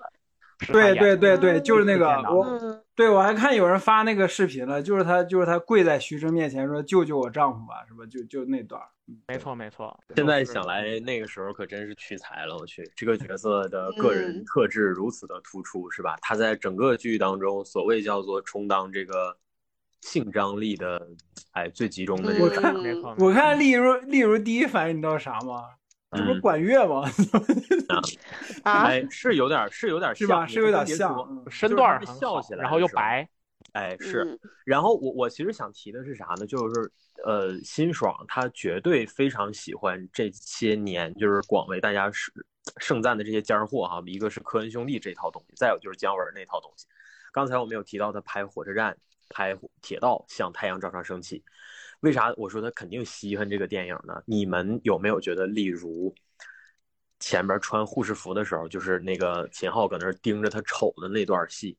非常像《太阳照常升起》Part Two 里面哎陈冲老师生跟陈冲那个陈，冲那个没错嗯，非常像那个年代那些人的着装，在东北所谓叫做大棉袄、二棉裤，什么里头是羊皮，外头夹着布的那个时期，对，那个时期四五十度，护士服就是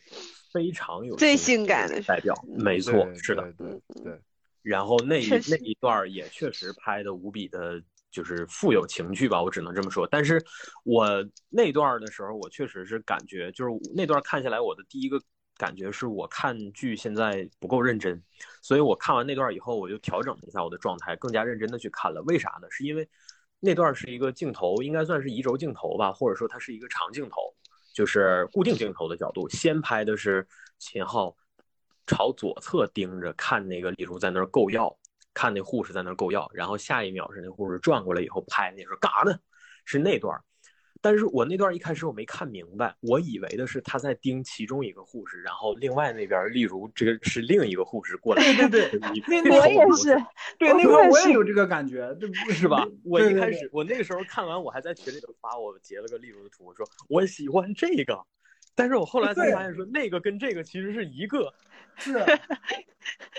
是那块儿我也纳闷，我说哎，他秦昊在看谁呢？那这这这又是谁啊啊？看到后面哦，这就是例如啊，对对对，所以就就，但想想反正也理解嘛，那就更加突出了说，例如这个角色为什么那么吸引秦昊，那就是说，如果说有很多护士，那可能可能会被很多护士吸引，但是那个时候，呃，厂里可能正反就一个护打都是他是吧？对，可能就这一个护士，而所以说那那那对吧？那他就是唯一的存在嘛，唯一的吸引力嘛，其实就加深了这个角色的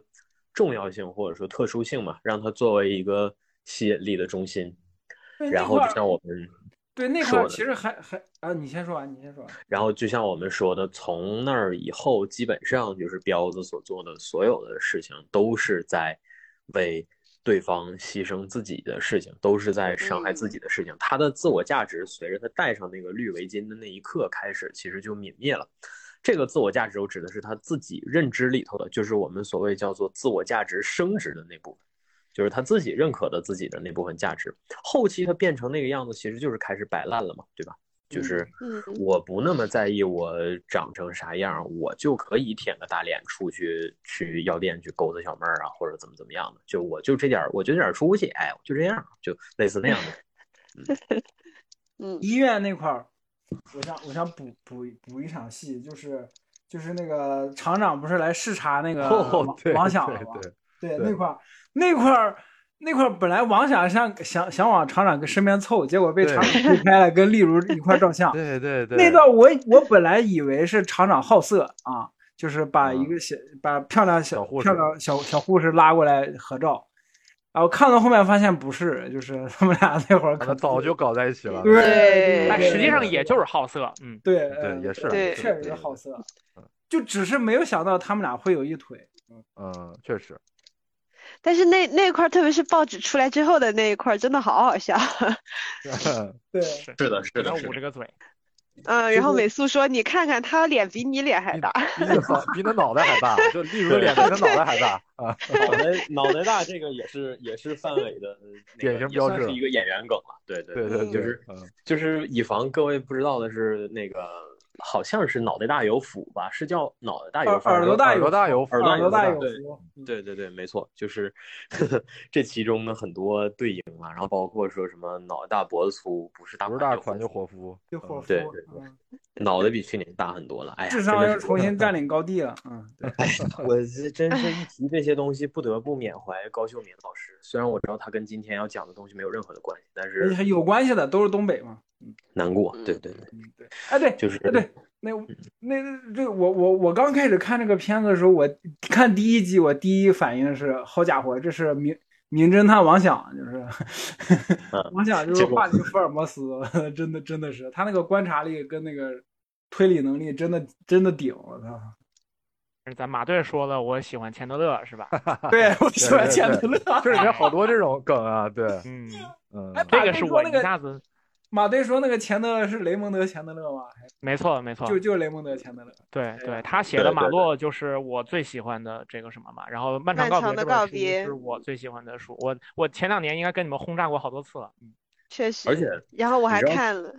对，就是最六的地方在于这一句话在那一刻起到的是把整个剧的调性都升腾起来的作用。哎，是因为这部剧的前面其实基本上一直都是怎么讲，就是没有太文化的词儿，也没有太文学的内容。就是没有直接提出来的台词儿，哎，对，就就是在剧里面没有，但是你形式上能感觉出来，因为它分了好很明显的一个章节嘛，就第一章。所以我想说的是，对，所以我想说的其实就是老马在那一刻突然说一句“我喜欢钱德勒”，这个东西就类似于，哎，嗯，海贼这个东西就是非班语写不出来的东西，就是体现文学功底的地方。对对，而且而且就是。这个东西起到的作用是突然让你意识到说，哇，原来在东北这片土地上还有，对吧？就是在这个所谓的桦林这片土地上啊，发生这么多烂眼的事儿的土地上，还有人有这样的坚持。没错，没错，嗯，对，这个是真正意义上让马队这角色定性的。那么我们就你要知道马洛是一个什么样的人，你就会一下子就这个人物在你心里面一下子就就就完全支棱起来了的那个。是的，所以说我们也顺理成章的把第三男主角，我就感觉到了，所以说刚才就非要插我这一下，我还有没有说完的话。我先我先我先说完，这就是没有大的弊端啊。就就 马队长等会儿，马队长往后稍稍。嗯，在在在咱们这儿录节目还是得抢啊。我就就就俩俩事儿吧，一个是什么呢？就是在知乎上，其实 我们刚我们一开始在看这个剧的时候，然后就跟小米细说说那个看怎么样了，完就说在知乎上已经差不多被剧透完了。就因为这种讨论真的特别多，然后我看到特别多的让我不由自主点进去的问题有两个，一个是说说那个呃，例如究竟爱不爱彪子，另外一个是沈墨究竟是不是坏人，就是这两个问题本身，且不说怎么去回答哈，就这个问题本身都让我觉得说咱们现在的多数的观众朋友其实还是不太会看，就是这些戏。就真的，我觉得能问出这些问题来，就是不太会看，也不太会聊。呃，就是像那个何冰在圆桌派当中就曾经说过一个事儿，就是说我们今天去讨论一个角色，就是故事当中的人是好的还是坏的，这个本质其实都是让人感觉说大家其实还不是很擅长去讨论这些东西。你为什么要讨论一个人是好的还是坏的呢？无非就是说。是我们想聊这个剧里面的角色，不知道怎么聊，没办法下嘴。你在他背后安一个小旗儿，你说他是好人，你就知道怎么聊了；你说他是坏人，你也知道他是怎么聊了。然后何冰说，放到演员里面呢，就是呢，就是让让一一般人，你说你去演一个好人，你可能会；去演一个坏人，你可能会；让你演个人，你不会了。就是这么一个情况，就是你你去简单的说说沈墨是个好人还是个坏人，这是一个我我在我看来是没什么意义的，就是这么一个讨论。然后有的人会说说他原著当中是什么高智商犯罪呀、杀伐决断什么的那些东西，真的都没什么意义。这个剧就是他在讨论的就是一个孩子被逼到了那个程度了，而他那个被逼到极点最后反弹出来的东西是什么，以及就是呃就是他那个反弹有可能会收不住。那个那个巨大的反弹的力是怎么样把身边其他的东西，他想保护的东西给毁灭掉的？就是说，你做了一个坏人，你那个代价最后付出了，付出在哪儿了？就是这样的一个东西。然后就是说，例如跟那个彪子，就这些东西。然后，当然很多答案写的是非常好的啊，就是说，呃，他们两个人就是有很多很多的呃故事，然后也有相互的亏欠。很多人可能看到就是说这个彪子开头跟跟结尾对例如都挺好的，可是就可能就没有看到说他们俩相处这一辈子当中，其实彪子是完全啥事儿都不干，就是回来就就连面条都让那个正在工作的例如就直接得给他下炝锅面啊什么什么之类的东西。而且我觉得整个戏当中他们两个的对话有很多很多，但让人印象最深刻的其实还是例如最后看着彪子已经在那个停尸房当中躺在那儿的尸体，然后说说感觉咱俩这辈子没过明白，要不咱们俩下辈子再试试。就是我们人平时在生活当中是没什么机会听到这种一辈子放在你面前，然后一个人掏心掏肺说出这种话的。你当你听到这个话的时候，你你你你你就是那个问题根本就不需要问了，那就是一个两个人之间有非常真挚的感情，可是好就是不知道为什么，就是就是还是最终过成了呃生离死别的这么个状态，然后就说那我我们以后如果能够。能够找到另外一段对得起我们俩之间的感情的生活，我我我们可以再试试。就是这个话当中所蕴含的那个情感之深，和就是下一个镜头王想在门外听到那个例如嚎啕大哭的那个状态，我觉得都不是，就是就是 根本就不不必去问出那样的问题吧。就是就反正对对，这俩问题一直让我。有很深的印象，就是我觉得在生活面前，爱和不爱都是非常片面和无足轻重的一个词汇了。就是两个人就是相濡以沫的经历了这么多，很难用他爱他或者他不爱他来概括他们俩之间的关系。是的，对吧？对，人和人的关系并不是说用一个词就可以简单定义的，就是说我爱你，我跟你结婚，我就是一辈子是你的老公或者你的老婆，而是说他们两个人经历了这么这么多，那有很多无奈，有很多开心的、不开心的，呃，难熬的、幸福的时刻，走在了一起。这些东西叠加在一块儿，成为了最后我们看到的，例如和彪子最后的那个状态。没错，没错，我觉得这种就是说，现在什么看晋江的文要看什么双节版呀之类的，就是 就是这些那个愚蠢的短视的呃阅读习惯养成的这种糟糕的呃一这么现在这么一个审美状态。你你骂林子老师是不是？你怎么回事？林子不可能看这种的，你你你才是在骂林子老师。林子。开始宗教战争了，我我觉得这不 视为异端。呃，对我就我觉得这里头有一个挺苍白的东西，就是我们也没有办法 blame 大多数吧。但是比较尴尬的是啥呢？就是明明真正的情况是叫做没有办法，就是概括这件事儿本身是人的刚需。对，就是真理永远没有办法被概括，但是人对这些所谓的，不管是他。自求的还是他自认的真理，也有那个天生的粘性，不管他处在什么状态。所以说，成年人从中品出的酸甜苦辣又没有办法被概括，最后就形成了大家的认知错位。嗯，其实我在想，有没有一种可能，就是这种，比如说，嗯，叉叉叉叉角色是好是坏呀？呃，谁和谁到底有没有爱呀？就是这种问题。它的质量和回答的质量差距如此之大，是因为这种这种问题是知乎运营为了让这个话题讨论度更高而编出来的，很有可能。你怎么回事？观众去提的问，张老师怎么回事？为什么要去垃圾场里翻东西？没有观众会问这个。对，所以色大要天天鞭笞这个知乎影视领域运营是吧？非常有必要，非常有必要鞭策他们工作，少提点这种垃圾问题。就是，确实是是。啊，行，然后我另外再补充一个，就是秦昊老师，因为那个就是《隐秘的角落》里面，他算是大男主嘛，也是很重要的一个角色。然后，但我我想说，其实是我们回看他最近一段时间以来所有的作品，《妖猫传》里面演的那个宫廷的侍卫。呃，风风雨云里面演的那个商人姜子成，然后还加上就是新爽剧里面这两个，就是《妖猫传》里面呢是个草包，然后《风中有朵雨做的云》里面是一个非常阴质的一个一个反派角色，然后这个《隐秘的角落》里面是杀人犯，《漫长的季节》里面是现在这么一个就是马大哈。对，就是没有一个是纯正面角色，但演的一个比一个好。就这点，而且这四个角色的诠释方式以及给你的感觉记忆点都完全不一样。这就是对对，好好确实是，嗯，真的是非常真的真的强，嗯，对。而且我在另外一个播客聊这个漫长季的播客，听到一个观点，就是说秦昊这个演员，此前大家对他的印象都是文艺片男主或者之类的。他从来没有在一部戏里面把自己东北人这一面的属性展现的这么的淋漓尽致。确实，对，给人很大的惊喜。就是之前我们想到秦昊，不会想到他是一个东北东北人，对吧？我我其实一直以为秦昊是个香港演员。是。秦昊那个这次在这里面台词儿太好了，真的太好了。就是他那个台词儿念台词儿的方式，甚至比就他的东北味儿比范伟都要自然。我不知道这是可能是因为范伟老师最近这几年演就是正剧太多了，可能普通话台词太多的事儿，导致他有点没那么自然啊之类的。但是，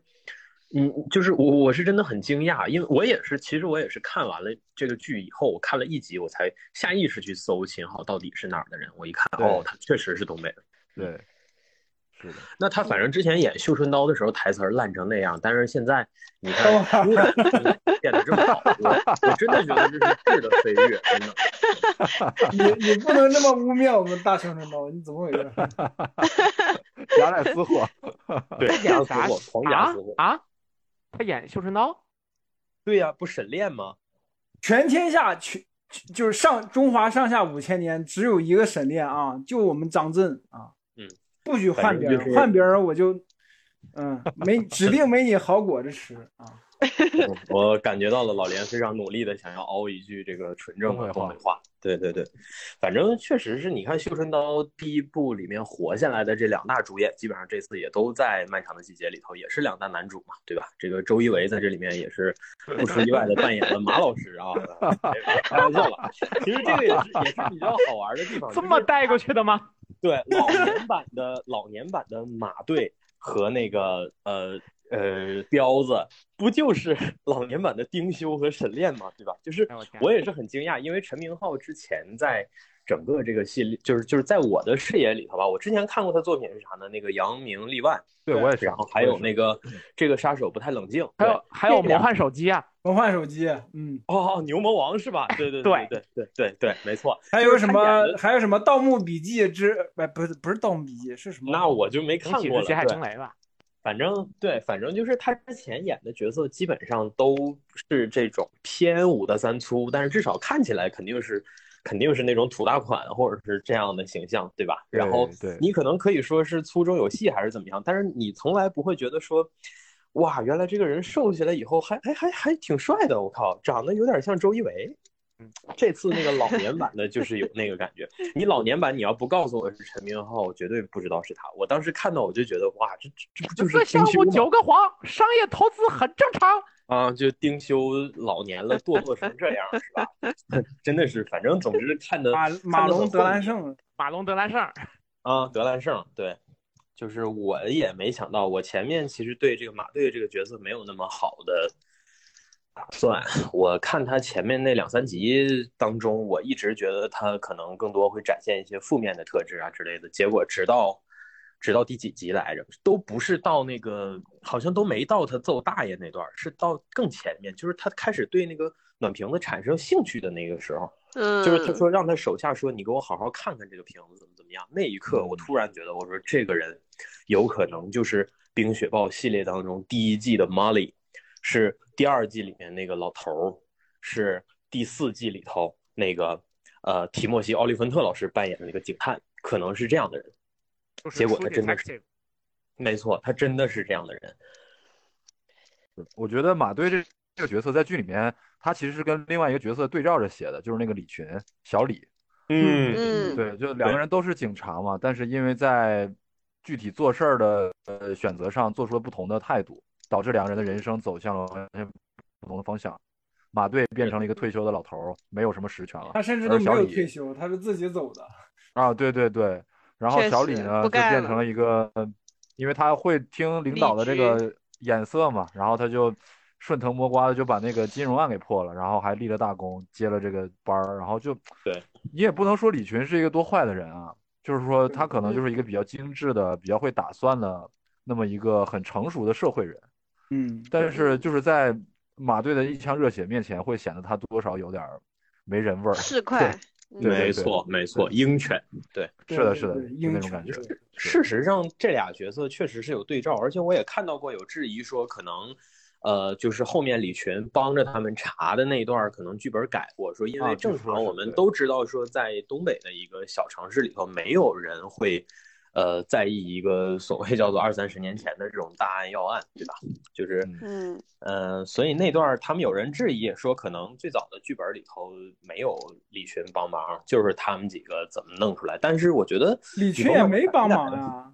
没有，就是他展现出来了李群对这个案件同样也是就是看得非常重，有一定信那不是。对那不是因为那不是因为发生命案了吗？就是他大爷死了。就是这个东西，我觉得都能够看得出来说，这个就是故事本来的底本儿是跟《杀人回忆》有点相似的，哦哦，对是有一点往那个方向去靠的东西。对，但是反正无论如何吧，我觉得就还是回归到为啥这个剧我非要把它和《冰雪暴》豁在一块儿去讨论，就是《冰雪暴》好的地方就在于，我觉得你看它“冰雪暴”这仨字儿里头有两个字儿是负面的东西，但是那个冰呢，它不一定是冰冷，对吧？它它那个所谓的冰冷，它不一定是一个负面词汇，它有可能是个中性词汇，但是它甚至还有可能是个正向的词汇，因为冰雪暴系列永远突出的主旨就是叫做怎么讲呢？天道好轮回吧，就是善一定有善报，恶一定有恶报。虽然说这个，呃，就但是哎，有意思的地方又在这儿，它并不是那种理想主义的善有善报，恶有恶报。它有的时候往往会通过一些非常神奇的方式，有可能是宿命论，有可能是因果论。总之，通过一些很神奇的方式，最终能够让每个人都叫做说有有 获得自己应有的结局，或者怎样。然后这个剧当中，我觉得，那那我们说《冰雪暴》这个系列，其实它有相当大的篇幅都在展示那个血和那个暴这俩字儿，对吧？但是用以平衡那些东西给人带来的那种负面的观感的是啥呢？就是这些警察，这些富有智慧的警探。我们能够看到这些人往往是其貌不扬，然后他们，你想想，在这个冰天雪地的明尼苏达这么个小破地儿，对吧？呃，执勤的这些人，他们往往看上去都臃肿，甚至有些笨拙，看起来就是已经有非常明显的生活痕迹的这样的人，穿着不太合身的警服，但是他们身上的很多特质都是非常可贵的。光是作为警察，作为人，是作为一个有正义感的人。呃，这个剧当中，我觉得对于马队的处理可能也接近于这样的方式吧，就是他，呃，几乎是以照葫芦画瓢的形式做出了这么一个警探的角色。但是陈明浩，嗯，因为我之前看过他其他的表演都比较夸张，所以说他这次的角色反而算是比较扎实、比较内敛的那么一个形象。而且因为他在这三个人当中有一个。呃，相对感嘛，就是他在这仨人里头是相对最靠谱的那个人，对，对，呃，所以就让这个角色的魅力也是我觉得增色不少吧。就是也没想到说浩哥还能这么演戏，是吧？因为之前那个看的他演的喜剧的时候，都觉得说他演技真的还不错，而且拿的角色也都挺好，都在想说这样的演员放到正剧里头。哎，也许会有更大的可能。哎，结果人家真来了，我靠，人家真来了。陈明昊最近好像还去做导演了吧？他好像参加什么戏剧节还是怎么着的？不知道哎，这个看对我看他自己有没有什么新闻。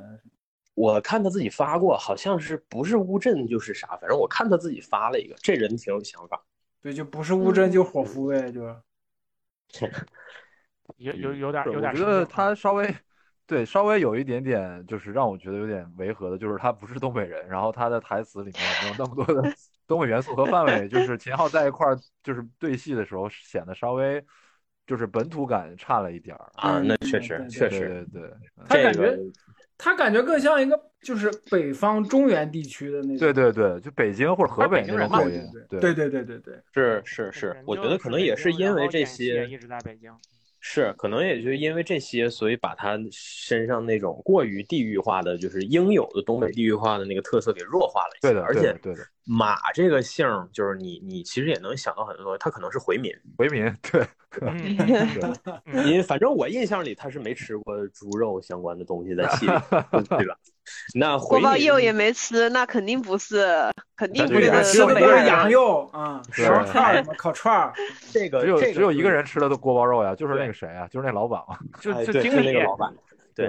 哎，这个有意思。你说他如果我们就是联想去把它设定成一个回民的话，那他有。如果他真的是回民，他就存在一定的可能性，他有可能不是东北本土，他有可能是调过来的，有可能是调过来的。对。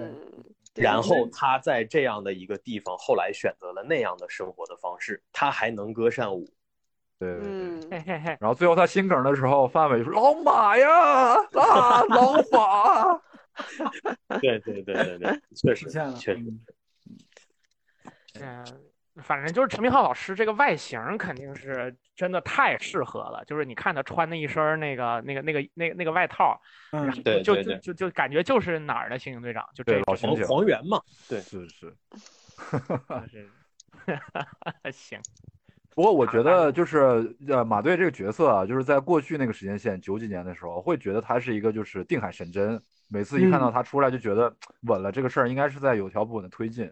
但是到了后面之后，就仨老头儿在一块儿探案的时候，就觉得好像他的作用没有当年那么大了，他的威严也没有当年那么的镇得住人了。然后嗯，他们整个的那个现在这草条时间线对探案过程也其实也是充满了怎么说巧合吧。嗯他们仨的努力不能说是毫无作用，但是可以说是 基本没啥用。所有的突破都是靠巧遇嘛，对吧？是，然后就是这个王响反而是他们几个当中比较能做这个对步的，然后就是马队很多时间在跟彪子斗嘴，彪子说你多大屁股拿那么多纸啊，然后马队对说 我当嘴了插嘴了，可是，可是你看过去的时间线里面，马队马队在破案的时候的一些关键线索跟关键的大方向，也是其实也是王想给帮帮助他分析，嗯，是是，对吧？嗯，对，然后马队让我最唏嘘的就是说他们在 KTV 那场戏，然后他们跳完之后就躺在那儿，马队就说我老了，就是从嗯。这个男人嘴里面说我老了，我觉得这个冲击力是远远超过王响和宫彪的，因为马队永远给人一种特别支棱的感觉，他好像很要强，然后他的精神面貌也是一直在跳那个拉丁舞嘛，好像他从来没有服老过，但是他在那一刻他说他自己老了，对，是的，嗯是的。嗯，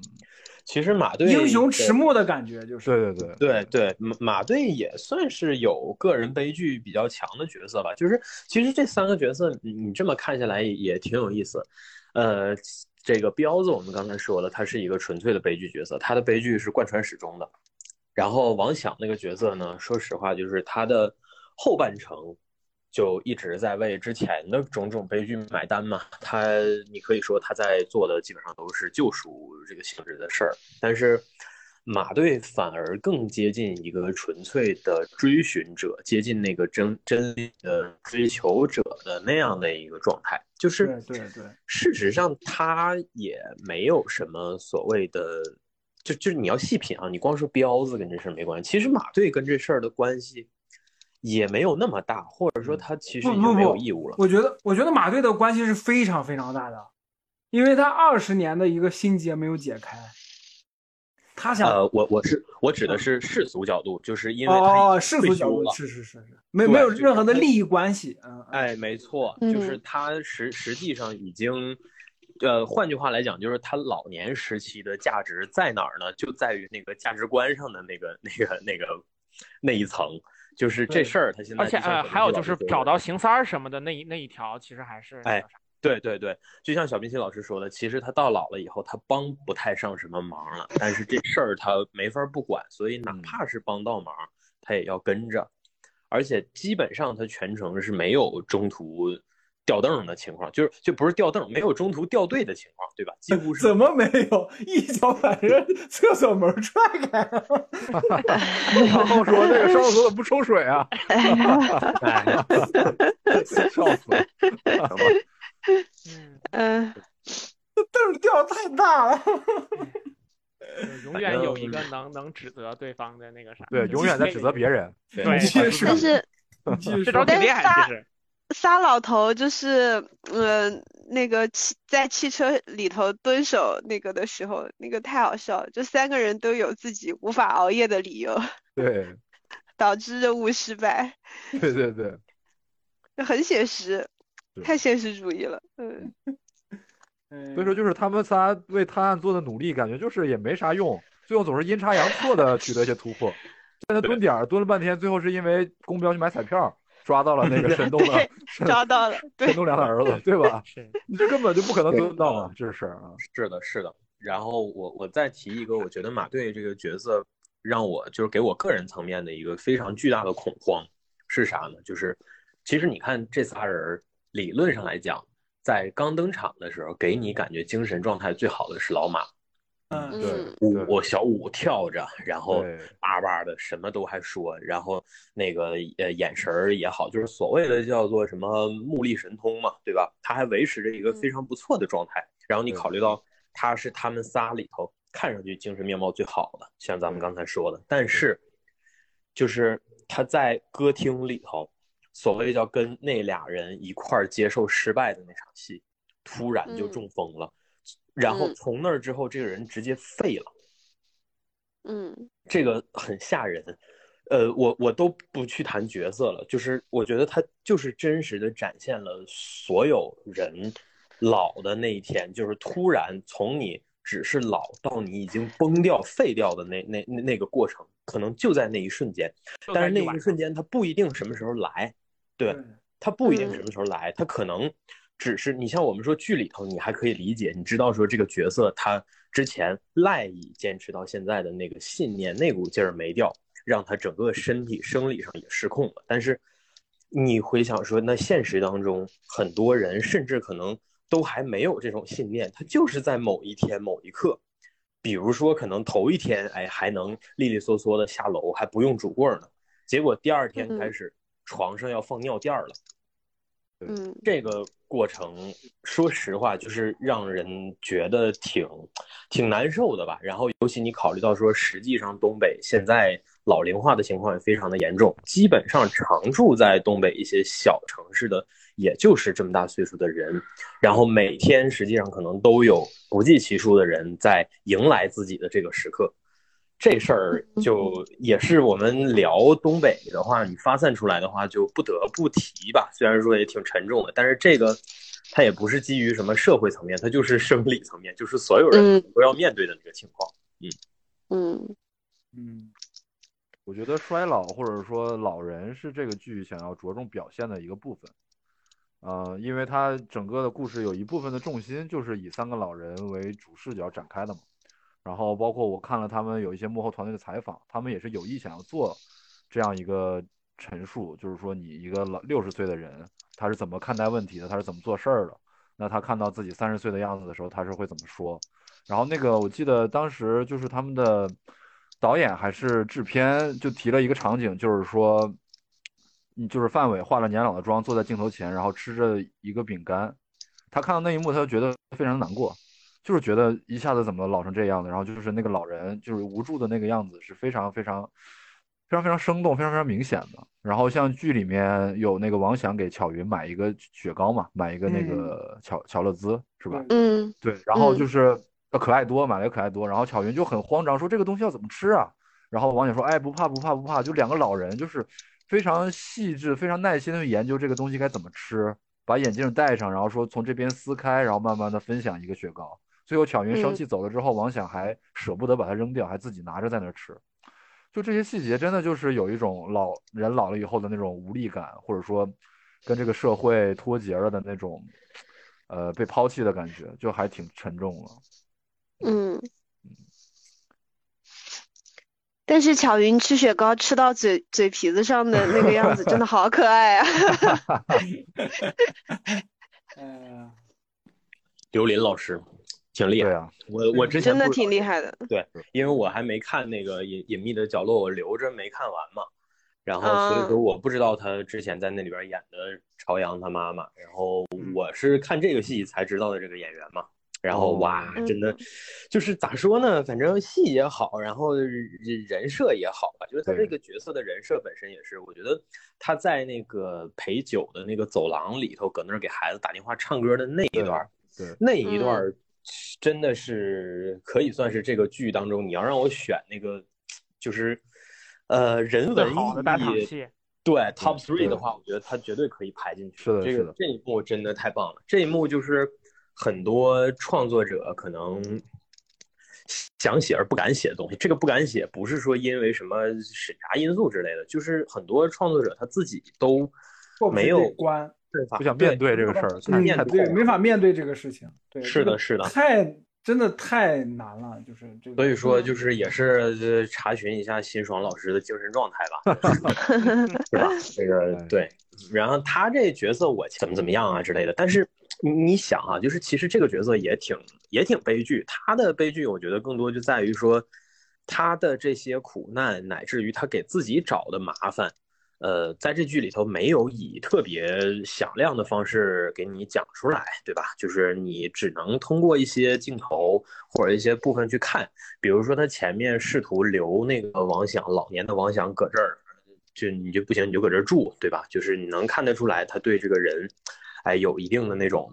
意思，我那时候甚至揣的更坏，我觉得他对这人可能有有有一定的企图或者怎样。不是他俩就一对儿啊？什么有一定的？对呀，就那是那是因为那是因为，但但那毕竟不是 official 的嘛。就是我的意思是说，他的那场戏其实就很，就是那场戏好在哪呢？就是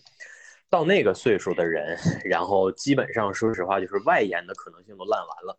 自己守着自己那一亩三分地儿的人，他从早到晚，他内心深处，但凡还有一杆火，那他想的无外乎也就是这样的事儿。所以说那场戏挺好嘛。这个东西就类似刚才小明星老师说的，对中老年群体的这种，你甚至可以说群体关怀、人文关怀这个角度上了吧。他能拍这样的东西，能直接的拍出来，能够让你看得到，能够让那部分人共情得到，那就已经是我觉得已经是莫大的。高潮了吧？然后后面又给你具体的展示他年轻的时候怎么怎么样的。然后哎，你从那儿你就能感觉得到，说前边开个小按摩店儿，你不会多想什么。但是你看着他前面为了赚点外快，然后出去陪酒，其实也不擅长，对吧？人老珠黄的往那些人当中一坐，他本身也没有什么优势。说实话，就是你出去 hustle，，你都属于是那个。垫底儿的那一波，就是人家在哈走的时候，在街头，在这个店那个点儿来回跑啊之类的，你都只是缩在那个车站牌、地铁牌后面，你是在那儿等着，哎，一走一过，或者说你等着有其他的兄弟过来分你一杯羹的那种，就好像他这种人，他在那个环境里头，他得跟着殷红，他得让殷红带着他去吃肉，他才能吃到一点这个所谓的边角料，对吧？他是这样的存在。呃，我我其实想到的是一个啥呢？之前录《狂飙》的时候，我们好像都没有提这个点。《狂飙》这个剧被很多人吐槽说，公开江有一集搂着两个陪酒女从那个舞厅出来，然后大家都吐槽说那陪酒女怎么长那么胖啊？说看上去体脂率又很高啊之类的。就 是我想说的是，就是 What the fuck you thinking about 啊？就是这个环境里头，你是觉得他妈的每天生活在你周围的全世界，生活在你周围的所有的人，全部都是像电视上、像杂志上面那样漂亮的那样的精致包装出来的吗？你知道那些包装需要多高昂的成本吗？不是的，朋友们，真实的环境、真实的生活里头的，哪怕是这种工种的人，他长得也就是这样良莠不齐的，不是所有人都能够。像你在电视上看到的那种万里挑一的聚焦，能够拿到所有优势资源的，真实的所谓的这种地下世界，真实的街头世界里头，就是形形色色的。对吧？人老珠黄的人比较多。作为就是从这种街头长大的人来说，就是我可以证明一下，AC 老师这段绝对真实啊，就是嗯，确实确实没怎么去过这种场所，不是很了解这些事儿。对，在这方面我我们确实不太了解。对，因为 我们还是比较纯洁。我小时候周围都是这样的人，所以我特别了解啊，就是非常真实。没错，其实就是类似于一个环境相对的没有那么开放。然后你的生活状态也相对固定的时候，你的周围你伸手能够接触到的也就是这些东西，就是这些人事物，你没得选呀。所以在这样的情况下，它存在在那个环境里头，既是合理的，但是同时也显得没有那么好。那是因为他自己也说了，对吧？他自己也不是不知道，他在那个环境里头待着，但是也可能因为这样，他也相对的没有受那么。就是夸张的委屈或者怎样，对吧？就是没有人注意你嘛。那他在这个剧当中，绝大多数的时间可能都是这样的状态，就是没什么人真的去注意他。包括说，你看他在工厂里面默默无闻的干了一辈子，结果某一天突然就被辞掉了，也没有什么前因后果，对吧？然后包括说他后面其实实际上到了王想的晚年，他在王想晚年王想的生活当中，也没有扮演那个存在感那么强的角色。尽管这个剧处处都在暗示你说，其实王想想要跟他在一块儿，甚至后面花了很大的笔墨去写，但是你实际想下来，你会发现，如果这件事儿当中他们两个任何一个人不再更加的主动一些的话，那这事儿就是没可能。嗯，就前面你能够把这个人物在你这儿成立的对上的，其实都不是说他有一个完整的故事线，而是一些特别精到的一个，就是靠这个剪辑和组接来做成的。就是什么呢？首先是第第一，就是他第一次露面是那个呃王想去按摩，然后到那儿，然后你发现这个女的在给他按摩。然后如果你看过《隐秘的角落》，你是认识刘琳这张脸的，然后你会看到说，哎，这朱朝阳他妈在给这个。呃，梦想 在在在在按摩，然后他反正肯定是这么一个干个体的状态了。然后结果呢，后面呢是在另外一集的另外一场戏当中，然后一帮人堵到厂长办公室里面去去去这个呃要说法，结果一个暖瓶就砸到人脑袋上了。然后呢，下一个镜头直接对到脸上。发现是年轻时候的他，你就一下子把这场戏的逻辑和整个这个人物的逻辑，他身上发生的事儿和他最终的命运就全都串起来了。其实就是露这么两次脸，就一个非常成立的这个人物呃线索就就就完全的做出来了。就这这些都是也是我前面说的那种，就是他的表述有很文学性的这种部分的，就是一些然后反正就是很很很很到位吧，用很简单的方式做到了非常到位的叙述。所以说，反正刘老师这个角色，我觉得也是 相当，就就这个剧也是一个，你看他的海报，其实已经明晃晃的告诉你了，这是一他妈群像，对吧？嗯，它不是讲某一个人的故事，虽然它有这个相对比较明确的主角摆在那儿，但是，呃，整体你看下来以后，你会发现这些配角的分量真的不能够让你忽视。或者说不能够让你真的那么明确的确定，我就把谁谁谁当成唯一的这里面聚焦的对象。你会发现，他虽然说给的戏的比重不一样，但是他聚焦的那个力度一定是足够的，每一个角色都非常的足够。嗯。哎呀，就是顺着这个说，我觉得就是就是这个剧当中大家都说哈，我觉得这基本上已经是一个共识了，就是说这个剧当中谁演的最好，就基本上答案就超不出两个人来，一个是这个蒋奇明老师扮演的傅卫军，然后另外一个就是王响他妈。哎，美素不不是王阳他妈，王阳他妈，王阳他妈，王阳他妈美素老师，美素。我知道，美素老师真是，我觉得一个最恰当的形容就是她是我们所有人的妈，真的真的是，对，她既是我妈又是我妈的妈。